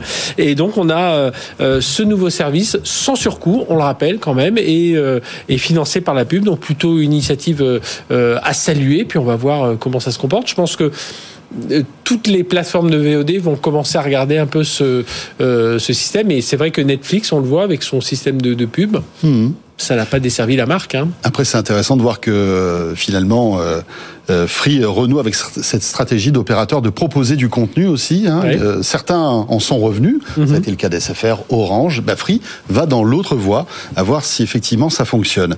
Euh, dans l'actu aussi de ce mardi 7 mars, euh, Fred, c'est Microsoft qui injecte eh bien de l'intelligence artificielle dans énormément de ses outils. Oui, ils appellent ça copilote, donc euh, sur avec ChatGPT bien entendu. Et là, alors on avait parlé de ChatGPT qui était intégré à Bing. Et bien là maintenant, on parle de ChatGPT qui est intégré à toute l'offre Dynamics. Alors l'offre Dynamics, c'est toute l'offre de RP, donc des, des, des, hum, des logiciels pour gérer les entreprises, des offres de CRM pour la gestion de la relation client. Et donc le but, bah, c'est de ceux qui vont utiliser ces logiciels, bah, se créer, créer des suggestions de segmentation de clientèle. Voilà, de demander à ChatGPT de nous dire tiens, je voudrais avoir que tel type de client, et donc ChatGPT va aller les chercher dans les bases. Obtenir des idées pour des campagnes de emailing. Voilà, trouve-moi de nouvelles idées euh, euh, en donnant quelques détails. Vous, pour tous ceux qui ont testé ChatGPT, vous imaginez bien comment tout cela peut, peut servir. Côté e-commerce aussi, alors il y aura Dynamics 365 qui utilisera des listes de produits, qui va dire à, à ChatGPT, sors-moi les meilleures caractéristiques de chacun des produits du catalogue. ChatGPT va aller les chercher. Euh, alors euh, les, les techniciens pourront utiliser aussi pour répondre automatiquement aux emails, euh, les, les FAQ. Alors souvent on nous dit d'aller consulter. Bien là, il y aura une, des réponses automatiques qui seront générées par euh, euh, par ChatGPT. Et puis on va aussi avoir arriver ce copilote hein, tel que le décrit Microsoft dans les conversations par courriel, par Teams, qui vont pouvoir faire des résumés. Vous avez euh, voilà une série de mails, on a tout ça, hein, tout un long thread de mails. Mais à la fin, c'est ChatGPT. Résume-moi tout ce qui s'est tout ce qui se dit dans ce Tout ce qui s'est passé dans la journée. Euh, donc c'est plutôt pas mal. Teams pareil, euh, ça pour la revue fonctionner, ça marche plutôt bien. Donc réunion Teams, on demande à ChatGPT, une heure après on a le Parce résumé. qu'en fait, ChatGPT écoute et regarde ce qui se passe et vous condense en fait la Mhm. réunion que vous venez de faire. Et ils sont en train de le déployer. Ils ont même des, des produits dans la chaîne de production logistique où ils vont demander à ChatGPT de, de, voilà d'optimiser tout ça. Donc voilà l'utilisation. euh, Ça va au pas de course hein, quand même l'intégration d'OpenAI, de ChatGPT Ça chez va très Microsoft. vite, hein. très Ça va vite, très vite. Euh, et on termine par euh, cette actu qui va ravir euh, ceux qui euh, aiment bien les enceintes connectées, puisque Sonos a annoncé aujourd'hui euh, de- des nouvelles enceintes connectées. Fred. Mon cher François, tu vas être ravi avec cette Sonos. Elle s'appelle ERA, ERA 300, ERA 100, ERA 300. C'est vraiment celle qui va venir concurrencer la, la HomePod, notamment de, de Apple. Alors, euh, de son Dolby Atmos, il y a six, euh, je crois, c'est six haut-parleurs, deux haut-parleurs de Medium, quatre de Twitter, donc pas mal de choses. Mais surtout, c'est dans la connectique. Oui, souvent les, so- les Sonos, surtout les Sonos sédentaires, n'avaient pas cette connectique Bluetooth. Et bien là, ça y est, il y aura cette connectique Bluetooth. Alors, je vous, je vous passe euh, voilà tout, tout l'article, hein, mais euh, il y a pas mal d'innovations. Elle est vendue aux alentours de 500, un peu moins de 500 euros. Donc plutôt, et puis on peut en connecter plusieurs si on veut avoir un vrai son spatial. Ils disent qu'on est vraiment euh, le, le fait d'avoir les, les quatre, euh, quatre sorties, on a un son voilà qui va envahir la pièce. C'est vraiment la mode, ça, hein, des Ouais, ouais. enceintes qui Bah, reproduisent deux- un son spatial. De Vialet faisait pareil avec sa Maniac là, qui, est, qui sort des deux côtés. Et donc ils ont un plus petit modèle qui s'appelle euh, la Sonos euh, Era 100 qui devrait venir remplacer la Sonos One. Alors elle, elle est, euh, elle est un peu moins chère évidemment aux alentours de 279, enfin 280 euros. Euh, elle, a, elle, a, elle a un son, elle a moins de haut-parleurs, etc. Elle a un rendu stéréophonique, mais elle a toute la même partie euh, euh, connectée. Et puis Sonos insiste aussi beaucoup sur euh, sur quelque chose qu'on entend chez tous les fabricants, c'est on a des enceintes beaucoup plus respectueuses de l'environnement, donc dans leur fabrication, dans leur conception, euh, dans leur consommation énergétique aussi. Donc voilà, donc on voulait le signaler parce que c'est vrai que euh, ben, ça fait partie des, des bonnes marques de, de, euh, de hi-fi et ceux qui nous écoutent euh, les- n'hésiteront pas à aller les tester, la ERA 300 et ERA 100. Voilà, et puis en plus, la bonne nouvelle, c'est que, euh, vous le savez, Deezer, hein, notre Deezer, service exactement. de streaming musical français, a passé un accord important avec Sonos pour fournir euh, les radios Sonos avec le contenu, le catalogue de Deezer. C'est Oui, plutôt une bonne et, nouvelle. et même euh, Apple Music et Amazon Music, on l'a en Dolby, Dolby Atmos Dolby sur la Atmos. ERA 300, donc c'est plutôt pas mal. Merci beaucoup Frédéric pour l'actu de ce mardi. Et vous restez avec nous, Tech Co revient dans un instant. Vous le savez, on est là chaque soir du lundi au jeudi, 20h, 22h, radio, télé et les podcasts. À tout de suite. Tech Co, le grand live du numérique avec François Sorel. Le retour de Tech Co sur BFM Business, un grand merci d'être là. Euh, nous allons maintenant évoquer La Poste. La Poste qui lance euh, sa neuvième édition de son concours French Tech IoT Impact et Technologie. Euh, L'idée, c'est de détecter pour La Poste les startups qui peut-être demain intégreront eh cette belle maison qui a Vanessa, combien d'années? 400 Oh, six siècles. Six siècles, j'allais dire 450 ans, mais c'est plus que ça. Et bien voilà, et la Poste, dans sa transformation numérique, euh, essaie d'avoir toujours un coup d'avance et de détecter les startups qui pourraient demain apporter un nouveau business et de nouveaux services. Bonsoir Vanessa, Vanessa Chocteau. Bonsoir François. Vous êtes la directrice générale de DocaPost Institute et de l'accélérateur de start-up French IoT pour lequel vous êtes euh, ce soir avec nous. Euh, on va présenter aussi nos invités Thibaut Soulier. Bonsoir Thibaut. Bonsoir. Président de WeDrop et Yoël Asson, directeur général de Cogis Network. Bonsoir François. Euh, alors vous, vous êtes euh, les lauréats, enfin deux des douze lauréats de l'édition 2022. Voilà. Euh, Vanessa, avant de rentrer dans cette neuvième édition, hein, dont le coup d'envoi peut être donné quasiment ce soir dans Tech Co, euh, et vous allez nous expliquer l'appel à candidature que vous voulez faire, un mot sur DocaPost, hein, qui est l'entité, on va dire, innovante, numérique, en fait, du groupe La Poste. Mm. Est-ce que vous pouvez nous, nous en dire deux mots? Oui, bah, DocaPost, c'est la filiale emblématique effectivement de la transformation numérique hein, que l'on fait pour euh, nos clients, donc entreprises et puis clients institutions publiques. Et DocaPost euh, est un référent actuellement sur la confiance numérique, donc un positionnement euh, qui se construit année après année avec une belle trajectoire et une belle ambition pour devenir l'un des leaders de la confiance numérique au niveau européen et voire même international. Évidemment, voilà, c'est la transformation numérique de la Poste. Vanessa, donc, cette euh, euh, neuvième édition de ce concours French IoT, euh, coup d'envoi, je le disais, neuvième édition. Ça veut dire qu'il y en a eu huit auparavant. Pourquoi avez-vous lancé ce concours et quel est quel est l'intérêt pour DocaPost et la Poste d'avoir ce concours? Alors c'est un concours, euh, même un accélérateur, c'est devenu un accélérateur dans le groupe, donc on en est à la huitième édition, lancé en 2015. À l'époque, on voulait constituer un écosystème de partenaires, pas seulement des grands groupes partenaires, mais également des startups, parce qu'il y a de l'apport d'innovation euh, incessant. Euh, et puis on a lancé la dynamique de concours, ça a été un vrai succès dès la première année, on avait plus d'une centaine de candidatures, on en avait retenu une quinzaine. Et euh, ça a fonctionné. Et donc, nous avons décidé de, de- de prolonger dans la durée et surtout d'accompagner les startups parce qu'elles nous l'ont demandé. En fait, au fur et à mesure, elles nous disaient bah, c'est bien, mais on souhaite euh, de l'accompagnement, on souhaite être formé, on souhaite également être mis en relation parce qu'il y a des codes. Il faut décoder les synergies à opérer avec euh, les grands groupes. Donc on s'est dit bah, très bien, on va devenir un accélérateur pour leur donner les clés pour bâtir les relations euh, bah, de confiance avec le groupe et surtout euh, viser les synergies business.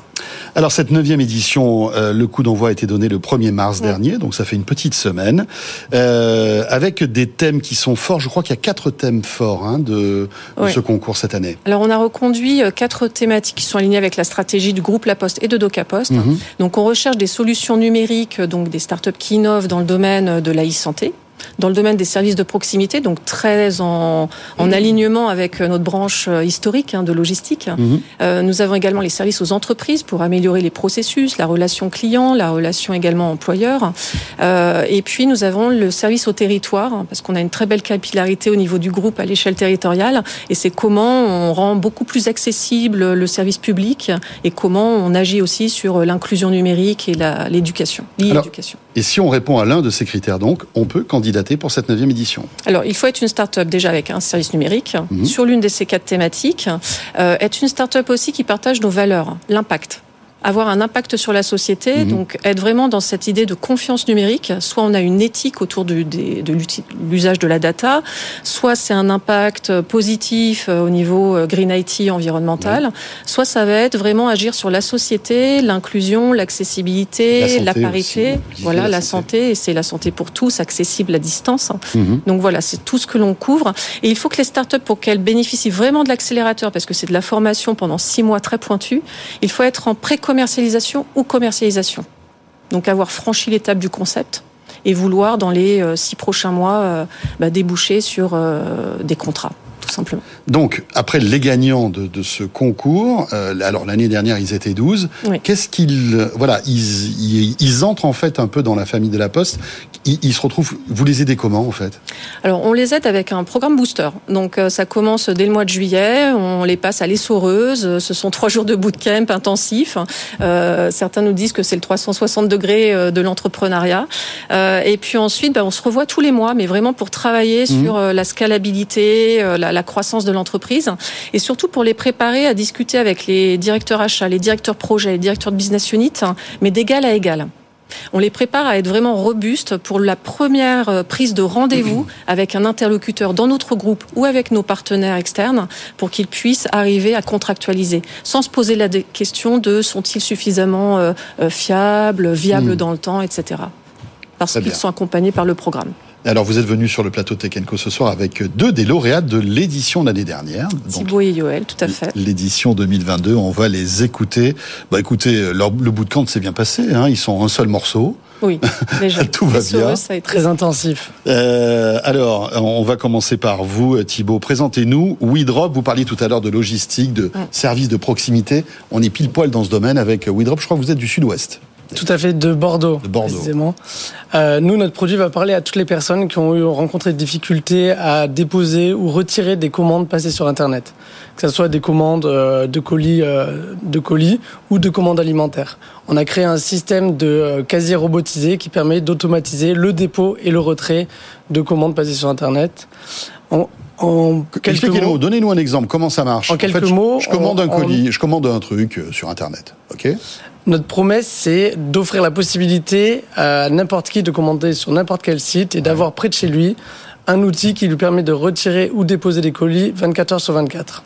Une consigne en quelque sorte. Une consigne qui mutualise à la fois toutes les marques et tous les acteurs euh, comme La Poste, euh, Mondial Relais, Relais Colis et l'alimentaire. On peut également se faire livrer son drive pour euh, simplifier euh, le retrait des commandes qu'on a passées. C'est un peu le carrefour du client en quelque sorte. Exactement. On essaye de, de, de commercialiser ça dans des centres commerciaux pour être sur le chemin des consommateurs quand ils rentrent du boulot et pour avoir qu'un seul point pour récupérer tous leurs colis, pour éviter de faire euh, plusieurs consignes pour, avoir, pour récupérer plusieurs marques de colis. Alors vous venez d'équiper la station colis Westfield au Forum des Halles. Euh, c'est ça? Tout à fait. Qu'est-ce que ça donne? Euh, bah alors ça fait un mois que ça a ouvert, ça se passe très bien, euh, à la fois pour le côté utilisateur, le côté livreur, et euh, Westfield est très content euh, qu'on ait ouvert. Après, il faut créer de nouvelles habitudes aussi pour les, pour les consommateurs. Hein Tout à fait, c'est nouveau, mais Alors même a- si les consignes existent, Amazon fait ça depuis euh, pas mal de temps d'ailleurs. C'est ça, mais on a beaucoup travaillé avec à la fois avec Westfield et euh, les livreurs pour euh, le, côté expérience, pour que n'importe qui puisse arriver dans cette station colis et comprenne dès le premier coup comment ça fonctionne. Mhm. Et, euh, Et j'ouvre ça comment Avec mon smartphone Comment oui, ça marche? tout à fait. Vous passez une commande sur un site internet, vous choisissez un point relais, euh, le forum des Halles euh, de Westfield, et vous recevez un mail comme quoi votre colis a été bien chargé dans la machine. Vous avez un QR code, vous, rend- vous scannez pour ouvrir la cellule, vous scannez sur la machine, et il y a un bras robotisé qui va chercher un casier dans lequel il y a votre commande. Et si vous avez deux commandes, ça vous indique que vous avez une commande de colis sec et une commande de colis frais. D'accord, ça veut dire qu'en fait, euh, derrière le- le- toute cette consigne, il y a du stock qui est Tout à géré fait. par le robot. Là, vous ça la voyez dans cette image, euh, c'est euh, un système qu'on a implanté dans le 15e arrondissement pour FM Logistique. Il fait 7 mètres de profondeur avec un équivalent de plus de 300 sacs de course. De course. Ah, C'est pas mal. Et on peut comprendre, Vanessa, pourquoi, vous- enfin, voilà, ce, ce service est pertinent pour la Poste et Doca Poste. Tout à fait. Et on a sélectionné, alors c'est très sélectif, hein, le programme French IoT, parce que sur euh, plus de 400 dossiers reçus, on n'en sélectionne que 12 à 16. Et euh, ce qui nous a plu dans WeDrop, euh, déjà, c'est que dès, dès l'étape de sélection et de jury de pitch, Mhm. on s'est tout de suite dit, c'est bon, ça peut euh, fusionner avec euh, bah, la place des services, qui est un, un, un- un projet du, du groupe et qui vise à intensifier la proximité et les services à domicile. Tout à fait. On, a, on est devenu un outil du groupe La Poste en partenariat avec la place Mhm. des services. Et on a le premier déploiement euh, dans, le, là, dans les prochains mois. Et, euh, L'objectif, c'est d'en mettre euh, dans quel, de- les centres commerciaux, les lieux de vie, les Les gares. lieux de vie, sur le parcours euh, de vie des consommateurs. C'est-à-dire dans les gares, on discute aussi avec la SNCF grâce au parcours euh, French IoT et euh, dans les centres commerciaux, euh, dans, les, dans toutes les villes. Mhm. Parfait. Et ça s'appelle WeDrop. Euh, Yoël Asson est avec nous. Bonsoir Yoël. Bonsoir. Donc directeur général de Cogis Network. Euh, voilà l'un des lauréats de la promotion 2022. Présentez-nous Cogis Network. Alors Cogis, on adresse les établissements de santé euh, qui répondent à deux enjeux principaux. Le premier, c'est un enjeu d'améliorer l'expérience euh, patient. Avec le vieillissement de la population en France, bah, les établissements de santé sont de plus en plus fréquentés. Mhm. Le deuxième défi, ça va être euh, d'améliorer la qualité de vie au travail, puisque euh, 99% des établissements de santé sont en sous-effectif et peinent à recruter. Donc c'est en partant de ce constat-là qu'on a décidé d'agir et d'accompagner les établissements de santé dans la digitalisation du parcours euh, patient. Alors comment ça se passe en fait? C'est-à-dire que, alors si vous êtes avec nous à la télé, on voit il y a des bornes là. J'imagine qu'on est dans un établissement de santé. Il y a une borne. C'est une borne Cogis, c'est ça? Qu'est-ce que qu'est-ce qu'elle me propose si je suis visiteur? Alors si demain, euh, alors si demain vous vous rendez à l'hôpital, quand vous allez arriver devant la borne, la Le borne- plus tard possible. Hein. Je vous le souhaite pas, mais tout à fait. C'est pour l'exemple en tout cas. Bien sûr. Donc euh, vous arrivez devant la borne, la borne va vous dire bonjour euh, François, votre dossier est complet, vous pouvez vous rendre en service cardiologie. Mais comment m'aura-t-elle détecté et reconnu? Alors grâce à l'interopérabilité, donc ce qui veut dire être connecté avec les logiciels métiers de l'hôpital. Donc du coup, on va pouvoir récupérer la liste des patients qui ont rendez-vous, les identifier, contrôler si le dossier administratif est complet ou incomplet. Dans le cas où le dossier est complet, bah, le patient ne passera pas par le bureau des admissions pour effectuer les formalités administratives. Il pourra se rendre directement dans le service de soins. Donc on va gagner beaucoup de temps, à la fois pour le patient, mais à la fois pour le personnel administratif. Et dans le cas où le dossier est incomplet, on va donner de l'autonomie aux patients. Ils vont pouvoir scanner les documents, le ou les documents manquants directement sur la borne, ce qui va faciliter le- le- la prise en charge une fois qu'il sera euh, devant un agent. Et c'est un immense soulagement, j'imagine, pour tout le personnel d'accueil des hôpitaux qui se retrouve submergé par euh, ce type de tâches administratives. Oui, c'est essentiel d'avoir ce type de, de dispositif aujourd'hui. Et pour régler ce type de problématique, on peut avoir plusieurs possibilités, comme recruter du personnel supplémentaire. Mais la solution qui est la plus adaptée aujourd'hui, c'est vraiment ce type de dispositif, les bornes qu'on voit un petit peu partout, qui ont été démocratisées. Très bien. Vous n'êtes que sur ces bornes-là ou vous avez d'autres euh, d'autres systèmes comme ça d'accompagnement euh? On a d'autres solutions. Déjà, là, ce que vous voyez, c'est une borne d'admission sur laquelle on va pouvoir faire plein de démarches euh, administratives sur la borne, donc de l'identification avec les cartes vitales, pouvoir scanner des documents, imprimer des, des planches d'étiquette directement. Mais on va aussi proposer une solution de gestion de file d'attente. Donc, à la fin du passage sur la borne, vous allez récupérer un ticket d'attente. Et sur ce ticket, vous allez avoir un numéro. Mais en fait, ce, ce numéro de ticket, il est affilié à euh, Yoël Asson qui euh, arrive dans l'établissement. Donc, ce qui va pouvoir permettre au personnel de savoir que Yoël Asson, il a rendez-vous à 9h et donc de pouvoir prioriser lorsqu'il est en salle d'attente. Je vais appeler monsieur Asson qui a rendez-vous à 9h parce que il est 8h50 et que j'ai d'autres personnes en salle d'attente qui ont rendez-vous plus tard. Très bien. Juste un mot sur euh, cet accompagnement donc euh, de DocaPost. Ça fait quelques mois que, que vous y êtes. Qu'est-ce que ça a changé euh, rapidement Thibault Euh, de mieux comprendre euh, le groupe La Poste, premièrement. Ça, C'est un groupe tentaculaire et ça, on a posé, on avait beaucoup de questions. Euh, de pouvoir rencontrer aussi les bonnes personnes au sein du groupe La Poste et euh, de faire euh, six mois un- très intensifs de rencontres et de formations euh, très très utiles pour nous à ce stade de développement. Yoël Alors, c'est euh, prendre de la hauteur, pouvoir se poser sur des sujets qui sont stratégiques pour l'entreprise, mais sur lesquels, dans notre train-train quotidien, on n'a jamais le temps. Et donc, du coup, euh, on a rejoint une, une vraie famille, puisqu'on est en collaboration avec euh, les différentes euh, sociétés start-up lauréates et euh, aussi tout le réseau de, que la Poste peut nous, nous apporter. Vanessa, le mot de la fin. Donc, euh, l'ouverture, les candidatures depuis une semaine. C'est ouvert jusqu'au 31 mars et j'invite euh, à la hein, veille de la journée de la femme, les femmes aussi fondatrices de start-up à candidater Mhm. euh, parce que nous souhaitons la parité.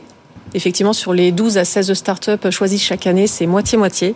Et plus on a des candidatures mixtes, plus on a une sélection facile à l'arrivée. Oui, c'est vrai. Avis aux femmes entrepreneurs.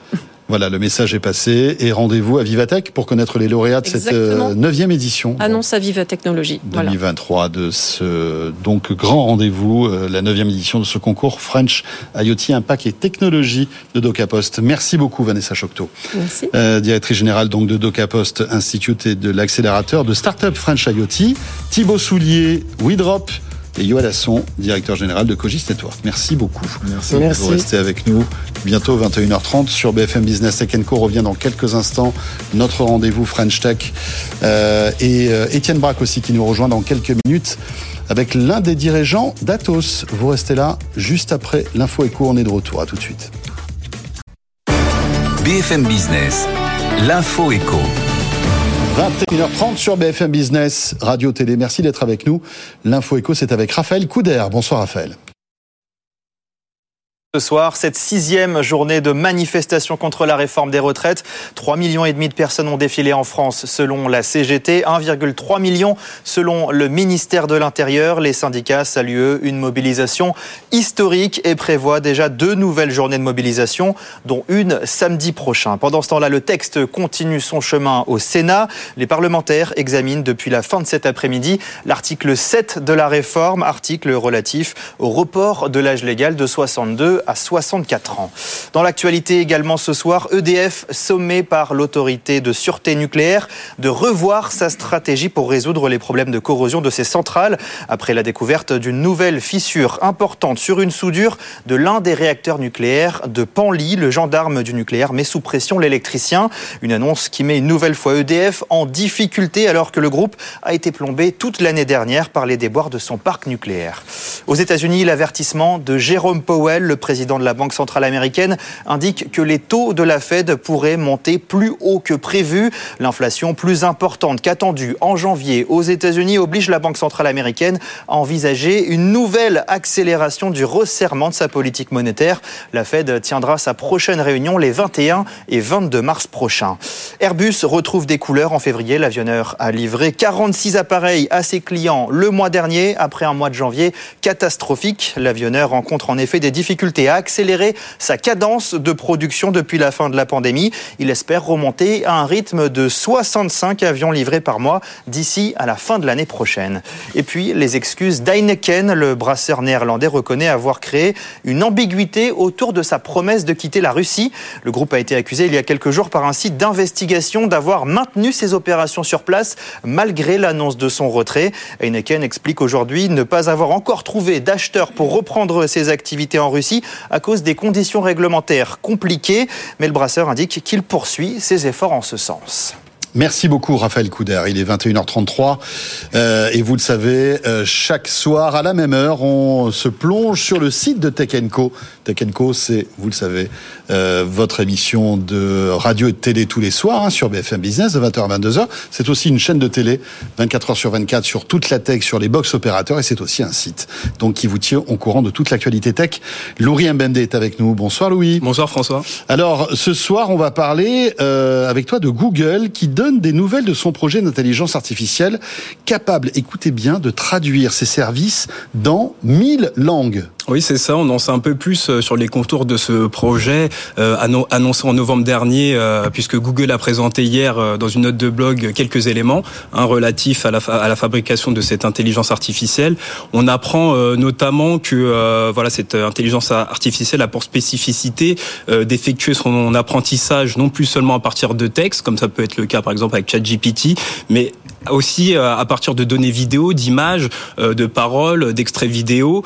Et pour ça, s'appuie justement sur une quantité assez extraordinaire de, de données. Selon Google, 12 millions d'heures de paroles et 28 milliards de phrases écrites qui couvrent plus de 300 langues. Ouais, donc ce sont des chiffres vraiment impressionnants, mal axés hein, par l'intelligence de Google. Et visiblement, ce projet avance plutôt bien. Plutôt, oui. Euh, toujours selon Google, le modèle est déjà capable, par exemple, d'effectuer euh, une reconnaissance automatique de la parole dans une centaine de, de langues des langues assez répandues comme l'anglais par exemple, mais aussi euh, rares comme des dialectes africains. Euh, et l'intelligence est également capable, enfin, est actuellement déjà utilisée euh, pour créer des légendes de, de vidéos sur YouTube. Est-ce qu'on a une idée, Louis, de la date d'arrivée de cette IA au sein des services de Google? Bah, c'est pas prévu pour tout de suite. Euh, Google a déjà dit que le projet euh, prendrait plusieurs années à être développé mm -hmm. et euh, le, servi le service en fait sera progressivement déployé dans différents services de Google comme Google Traduction, YouTube ou bien voilà des claviers numériques notamment. Eh bien voilà l'intelligence artificielle de Google. Voilà Google qui essaie de se débattre face à ChatGPT et son ennemi toujours euh, Microsoft hein, dans l'IA aujourd'hui. Merci beaucoup Louis. Merci François. Euh, de la rédaction de Tech Co. Et vous restez avec nous. Tout de suite, c'est Étienne Braque et son invité qui nous rejoignent sur le plateau de Tech Co. Tech Co, le grand live du numérique avec François Sorel. Bonsoir Étienne Braque. Bonsoir à tous. Notre spécialiste bourse, bien sûr, mais aussi fan de nouvelles technologies. Étienne est le premier auditeur de Tech Co tous les soirs. J'espère que tu ne vas pas me contredire, Étienne. Ah non, je vous écoutais sagement au deuxième étage. Et dans un instant, on sera avec le directeur général d'Atos. Mais juste avant, quelles sont les publications à retenir dans la tech aujourd'hui, Étienne? Bon, On n'a pas beaucoup de temps. J'en ai sélectionné deux pour vous. C'est bien. Publications vraiment frappantes. Salesforce, on en avait parlé euh, ces dernières heures ensemble. Hein. Salesforce, vous savez, euh, géant américain des logiciels, CRM, euh, groupe qui était en, en difficulté en bourse ces derniers mois, ralentissement de la demande, et puis surtout des fonds activistes qui sont rentrés au capital et à force de secouer le prunier, ils ont réussi à avoir ce qu'ils voulaient puisque le groupe va racheter plus de 20 milliards d'euros d'actions afin de, les annuler. Donc forcément, ça fait monter le cours de bourse. Hein. Un cours de bourse qui a quand même gagné plus de 10% en l'espace de quatre séances avec des résultats quand même qui s'améliorent un petit peu. Mais après, il faut pas oublier qu'on a connu une période faste hein, avec euh, les confinements, etc. On avait des éditeurs de, logiciels euh, qui avaient connu des, des pics d'activité. Donc là, forcément, eh bien, ça se normalise. Et puis, ça se normalise également pour Zalando Hein, c'est le numéro 1 européen du e-commerce. Ça se passe à Francfort. Groupe très prudent quand même par rapport à 2023. Inflation, forcément, dans un contexte euh, d'inflation, on a des consommateurs qui font un peu attention à leurs dépenses. Et puis là mmh. aussi, on avait des chiffres d'affaires, des résultats exceptionnels en 2020, en 2021 avec euh, la pandémie, hein, parce que les boutiques étaient fermées. Donc forcément, ça fait le plaisir des sites de e-commerce. Donc là, on a une activité qui est attendue encore en légère baisse pour cette année. Un mot sur les renouvelables avec Neoen qui lance une augmentation de capital, Étienne. Oui, c'est intéressant ce qui se passe autour de Neoen. Vous savez, c'est le premier producteur d'énergie renouvelable en France. Et donc là, ils ont annoncé une augmentation de capital de 750 millions d'euros. Ça veut dire que les actionnaires vont être dilués, sauf s'ils remettent la, main au pot et qui participent à cette augmentation de capital, ce qui explique qu'on a un cours de bourse qui a été un petit peu chahuté là ces dernières semaines. Alors c'est intéressant, euh, Neoen, puisqu'ils vont notamment se renforcer dans le stockage de l'énergie. Parce que ce qu'ils font, c'est euh, l'électricité à partir des, panneaux euh, solaires. Le problème, c'est que bah, quand il n'y a pas de luminosité, le matin, le soir, on a des, pics, hein, notamment de, consommation, notamment le, soir. Et donc, eux, en fait, ce qu'ils veulent faire, c'est stocker l'énergie pour pouvoir répondre à ces pics euh, dans la soirée. Et donc, par rapport à cela, ça demande du cash et donc augmentation de capital qui est en cours pour Neoen, 750 millions d'euros. Voilà, ce qui est aussi la stratégie de Tesla hein, dans le domaine de l'énergie. On capte l'énergie solaire et on la stocke euh, dans des batteries pour après la restituer plus tard. Étienne, notre invité est Nourdine Biman. Bonsoir Nourdine. Bonsoir François. Vous êtes le directeur général délégué d'Atos. Merci d'être euh, avec nous pour ces quelques minutes que nous allons passer ensemble.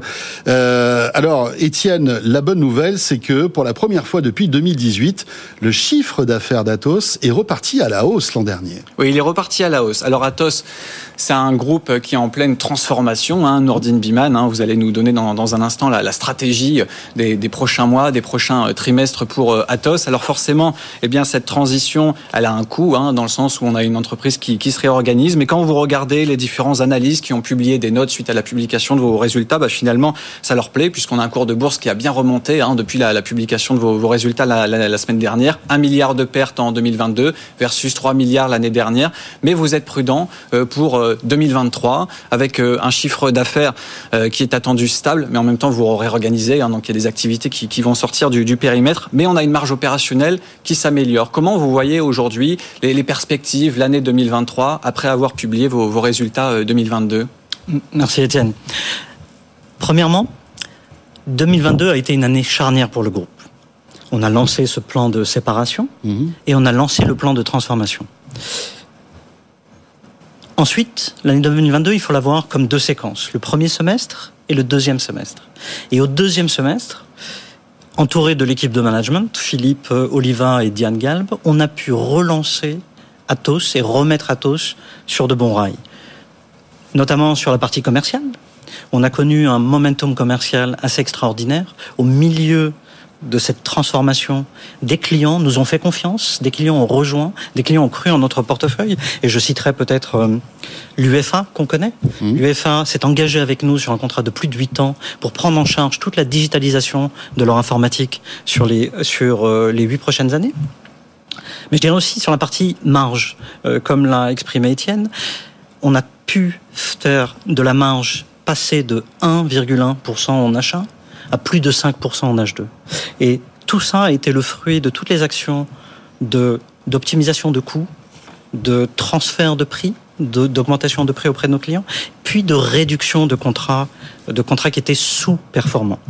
2023 maintenant. 2023, bah, on va continuer à faire ce qu'on a fait en 2022 au deuxième semestre. On va continuer à travailler sur notre base de coûts. On va continuer à investir dans nos offres de portefeuille. Et là, là-dessus, il y aura deux dynamiques. La dynamique Evidian, qui va être la partie qu'on va, mhm. euh, dont on va faire le spin-off, et puis la partie du nouvel Atos, en tout cas les activités historiques d'Atos qui vont rester. Donc là, on continue à investir sur le portefeuille, puis on va continuer aussi à aller gagner, chercher des nouveaux clients. Juste un, juste un dernier point.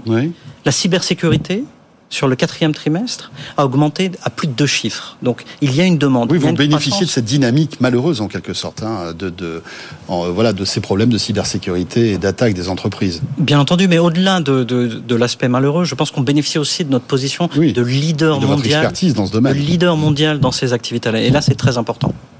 Euh, un mot peut-être justement sur cette scission hein, que vous préparez, à la fois d'un côté Atos et, de l'autre Evidian. Est-ce que vous pouvez nous expliquer les deux, voilà, les, deux parties, euh, quelles sont leurs activités à terme? Evidian va contenir toutes nos activités euh, de cybersécurité, de cloud de digital, et surtout les activités aussi de fabrication de nos supercalculateurs. Vous en avez entendu parler. On est le seul acteur européen aujourd'hui avec la fabrication de ces supercalculateurs et notamment avec des investissements prononcés sur tous les aspects quantiques. Mhm. C'est des sujets très importants. Donc ça, ça sera évident. Et le nouvel Atos va se recentrer sur ces activités plus traditionnelles qui sont autour de l'infogérance, mais pas seulement, qui sont autour aussi du support aux utilisateurs, du poste de travail, le Digital Workplace. On est leader mondial et maintenant, pour la septième année consécutive, euh, dans les, euh, dans les, dans les rankings euh, Gartner et autres. Et sur toutes les activités de digital proche du client. Donc les activités qu'on appelle plus professional services. Et ça aussi, c'est des activités qui sont en croissance, en croissance dans le nouvel Atos. Voilà. Et donc ça, c'est prévu pour le second semestre. Hein. Introduction en bourse d'Evidian et de l'autre côté, Tech Foundation. De l'autre côté, Tech Foundation qui deviendra de facto le nouvel Atos. Mm. Et effectivement, sur le plan de séparation, où est-ce qu'on en est? On est en ligne sur le planning qu'on avait annoncé à la journée investisseur au printemps dernier, qui est une, un listing des activités Evidian au second semestre. Alors la semaine dernière, on avait des informations du Monde mhm. qui mettaient en avant des informations selon lesquelles Daniel Crétinscrit serait intéressé pour entrer au, capital donc de cette nouvelle Atos, hein, ce nouvel Atos, donc Tech Foundation euh, actuellement. Est-ce que vous confirmez être en discussion avec euh, des, acteurs pour euh, eh bien qu'ils rentrent dans votre capital? Je pense que le premier constat, c'est que Tech Foundation eh ben, is back on a pu remettre Tech Foundation sur le chemin du redressement. Et vous avez vu dans les résultats qu'on a annoncés, mhm. on est devenu positif en marche trois ans en avance sur le plan qui avait été déclaré euh, à la journée investisseur. Et ça, c'est très important. Et je pense que ça, ça a été possible grâce aux employés d'Atos, grâce aux employés de Tech Foundation, à la fierté qu'ils ont mis dans le redressement de cette activité-là. Ensuite, on avait confirmé au mois d'octobre qu'on avait reçu plusieurs marques d'intérêt, dont Daniel Kretinsky, plusieurs marques d'intérêt sur ce business-là. Le board, le conseil d'administration et son président étudieront toutes ces demandes, mais pour le moment, on n'a aucun, euh, aucun élément additionnel à partager. Étienne? Non, peut-être. petite question. Oui, peut-être une question quand même sur le, cloud, hein, parce que c'est quand même une activité qui euh, est en pleine croissance euh, aujourd'hui, sachant que vous avez un partenariat stratégique avec euh, AWS, hein, qu'on ne présente plus, Amazon Web Services. Un accord qui a été annoncé il n'y a pas si longtemps que ça. Hein, exactement, exactement, il y a trois mois. Il y a trois mois. Aujourd'hui, quels sont les, premiers fruits de, de ce partenariat, sachant qu'on voit de plus en plus d'entreprises qui se digitalisent et qui mettent leurs logiciels sur le cloud, c'est-à-dire qu'aujourd'hui, tous les logiciels ou presque sont en, en cloud computing comme on dit. Bien sûr. Ce, partenariat était très important. Je pense que Atos, par le passé, a résisté à ce public cloud. À ces innovations que venait avec le public cloud. Et mon intention, surtout sur le nouvel Atos, a été de débrider, d'accepter que le public cloud, notamment les hyperscalers américains, ferait partie du panorama Hmm. et donc d'accélérer le développement de services et d'offres autour de ce public Et cloud. dédiaboliser, en fait, ces, ces, ces clouds américains. Dédiaboliser et surtout ne pas avoir honte de poser les vrais sujets sur la table, notamment les sujets de souveraineté. Bien sûr, et de sécurité. Et, et que la souveraineté peut prendre plusieurs formes y compris avec des hyperscalers américains, mais bien entendu avec des players européens de type OVH ou Outscan. Voilà. Merci beaucoup Nourdine d'être passé par le plateau de Tech pour faire un point sur euh, Atos qui donc euh, relève la tête. Euh, en tout cas, c'est ce qu'on a bien compris ce soir. Et merci à Étienne Braque. Merci François. Merci. Et Nourdine Biman, directeur général délégué d'Atos. Et vous restez avec nous. On a encore un petit quart d'heure à passer ensemble pour euh, terminer, pour clore ce Tech Co ce mardi soir. Ce sera notre rendez-vous French Tech avec deux startups food tech que je vous présente dans une minute. À tout de suite. Tech Co, le grand live du numérique avec François Sorel. Voilà, suite et fin de ce Tech Co avec notre rendez-vous French Tech comme chaque mardi soir. Euh, et on prend beaucoup de plaisir à vous faire découvrir nos pépites françaises dans le monde de la tech. Et ce soir, focus sur la food tech avec euh, Clément Ray, qui est le CEO et cofondateur d'InnovaFeed. Bonsoir Clément. Bonsoir. On va refaire un point sur InnovaFeed. Et euh, Alvin Sévérien est avec nous. Bonsoir Alvin. Bonsoir. Cofondateur et CEO d'Algama. Tiens, on va un petit peu euh, changer et, poser, et donner la, la, parole à Algama. Et à vous, Alvin, vous, vous êtes euh, pionnier dans les ingrédients à base de micro-algues avec donc ce tour de table bouclé de 13 millions d'euros pour euh, en fait booster un peu votre activité et remplacer l'œuf par les algues C'est ça l'idée? Oui, c'est ça. C'est pas forcément très instinctif, mais euh, on, on, utilise les microalgues depuis de très nombreuses années. Alors globalement, euh, c'est utilisé beaucoup pour leurs vertus nutritionnelles. Et chez Algama, on s'est intéressé à leur fonctionnalité, à ce qu'elles peuvent faire en termes de texture. Et ça fait 9 ans euh, qu'on travaille sur, euh, sur, cette, euh, sur cet ingrédient très intéressant pour pouvoir créer des, des alternatives aux protéines animales. D'accord. Et donc, à, barre de, à base de micro-algues, algues, pardon, vous arrivez à créer on va dire euh, quoi une, une, une, protéine, en tout cas une, un amas de protéines qui ressemble à des œufs. C'est comment vous Oui, ça. Quelle est l'analogie que vous faites euh... alors, alors, ça va pas forcément ressembler directement à un œuf. Mais euh, quand on va l'utiliser dans un produit, ça va ressembler parfaitement à un Donc l'émulsion, dans un gâteau par exemple, d'accord, dans euh, une émulsion, dans une mayonnaise, dans des sauces, et ça aura un goût parfait, une texture parfaite. Un goût parfait, c'est-à-dire que ça aura le goût de l'œuf. Oui, ça veut dire qu'on ne saura jamais qu'il y a de l'algue dedans. Sans protéines animales. Sans protéines animales, aucune. Alors, comment vous arrivez à faire ça? C'est de la magie. On veut la recette. Alors, c'est euh, les microalgues sont des micro-organismes qui ont euh, énormément de particularités, mmh. des, euh, et ces protéines qui sont utiles dans euh, la texturation des aliments sont très riches dans les algues. Donc, ce que nous avons fait, c'est tout simplement essayer de comprendre comment elles fonctionnaient pour pouvoir extraire celles qui allaient nous permettre d'avoir des beaux produits.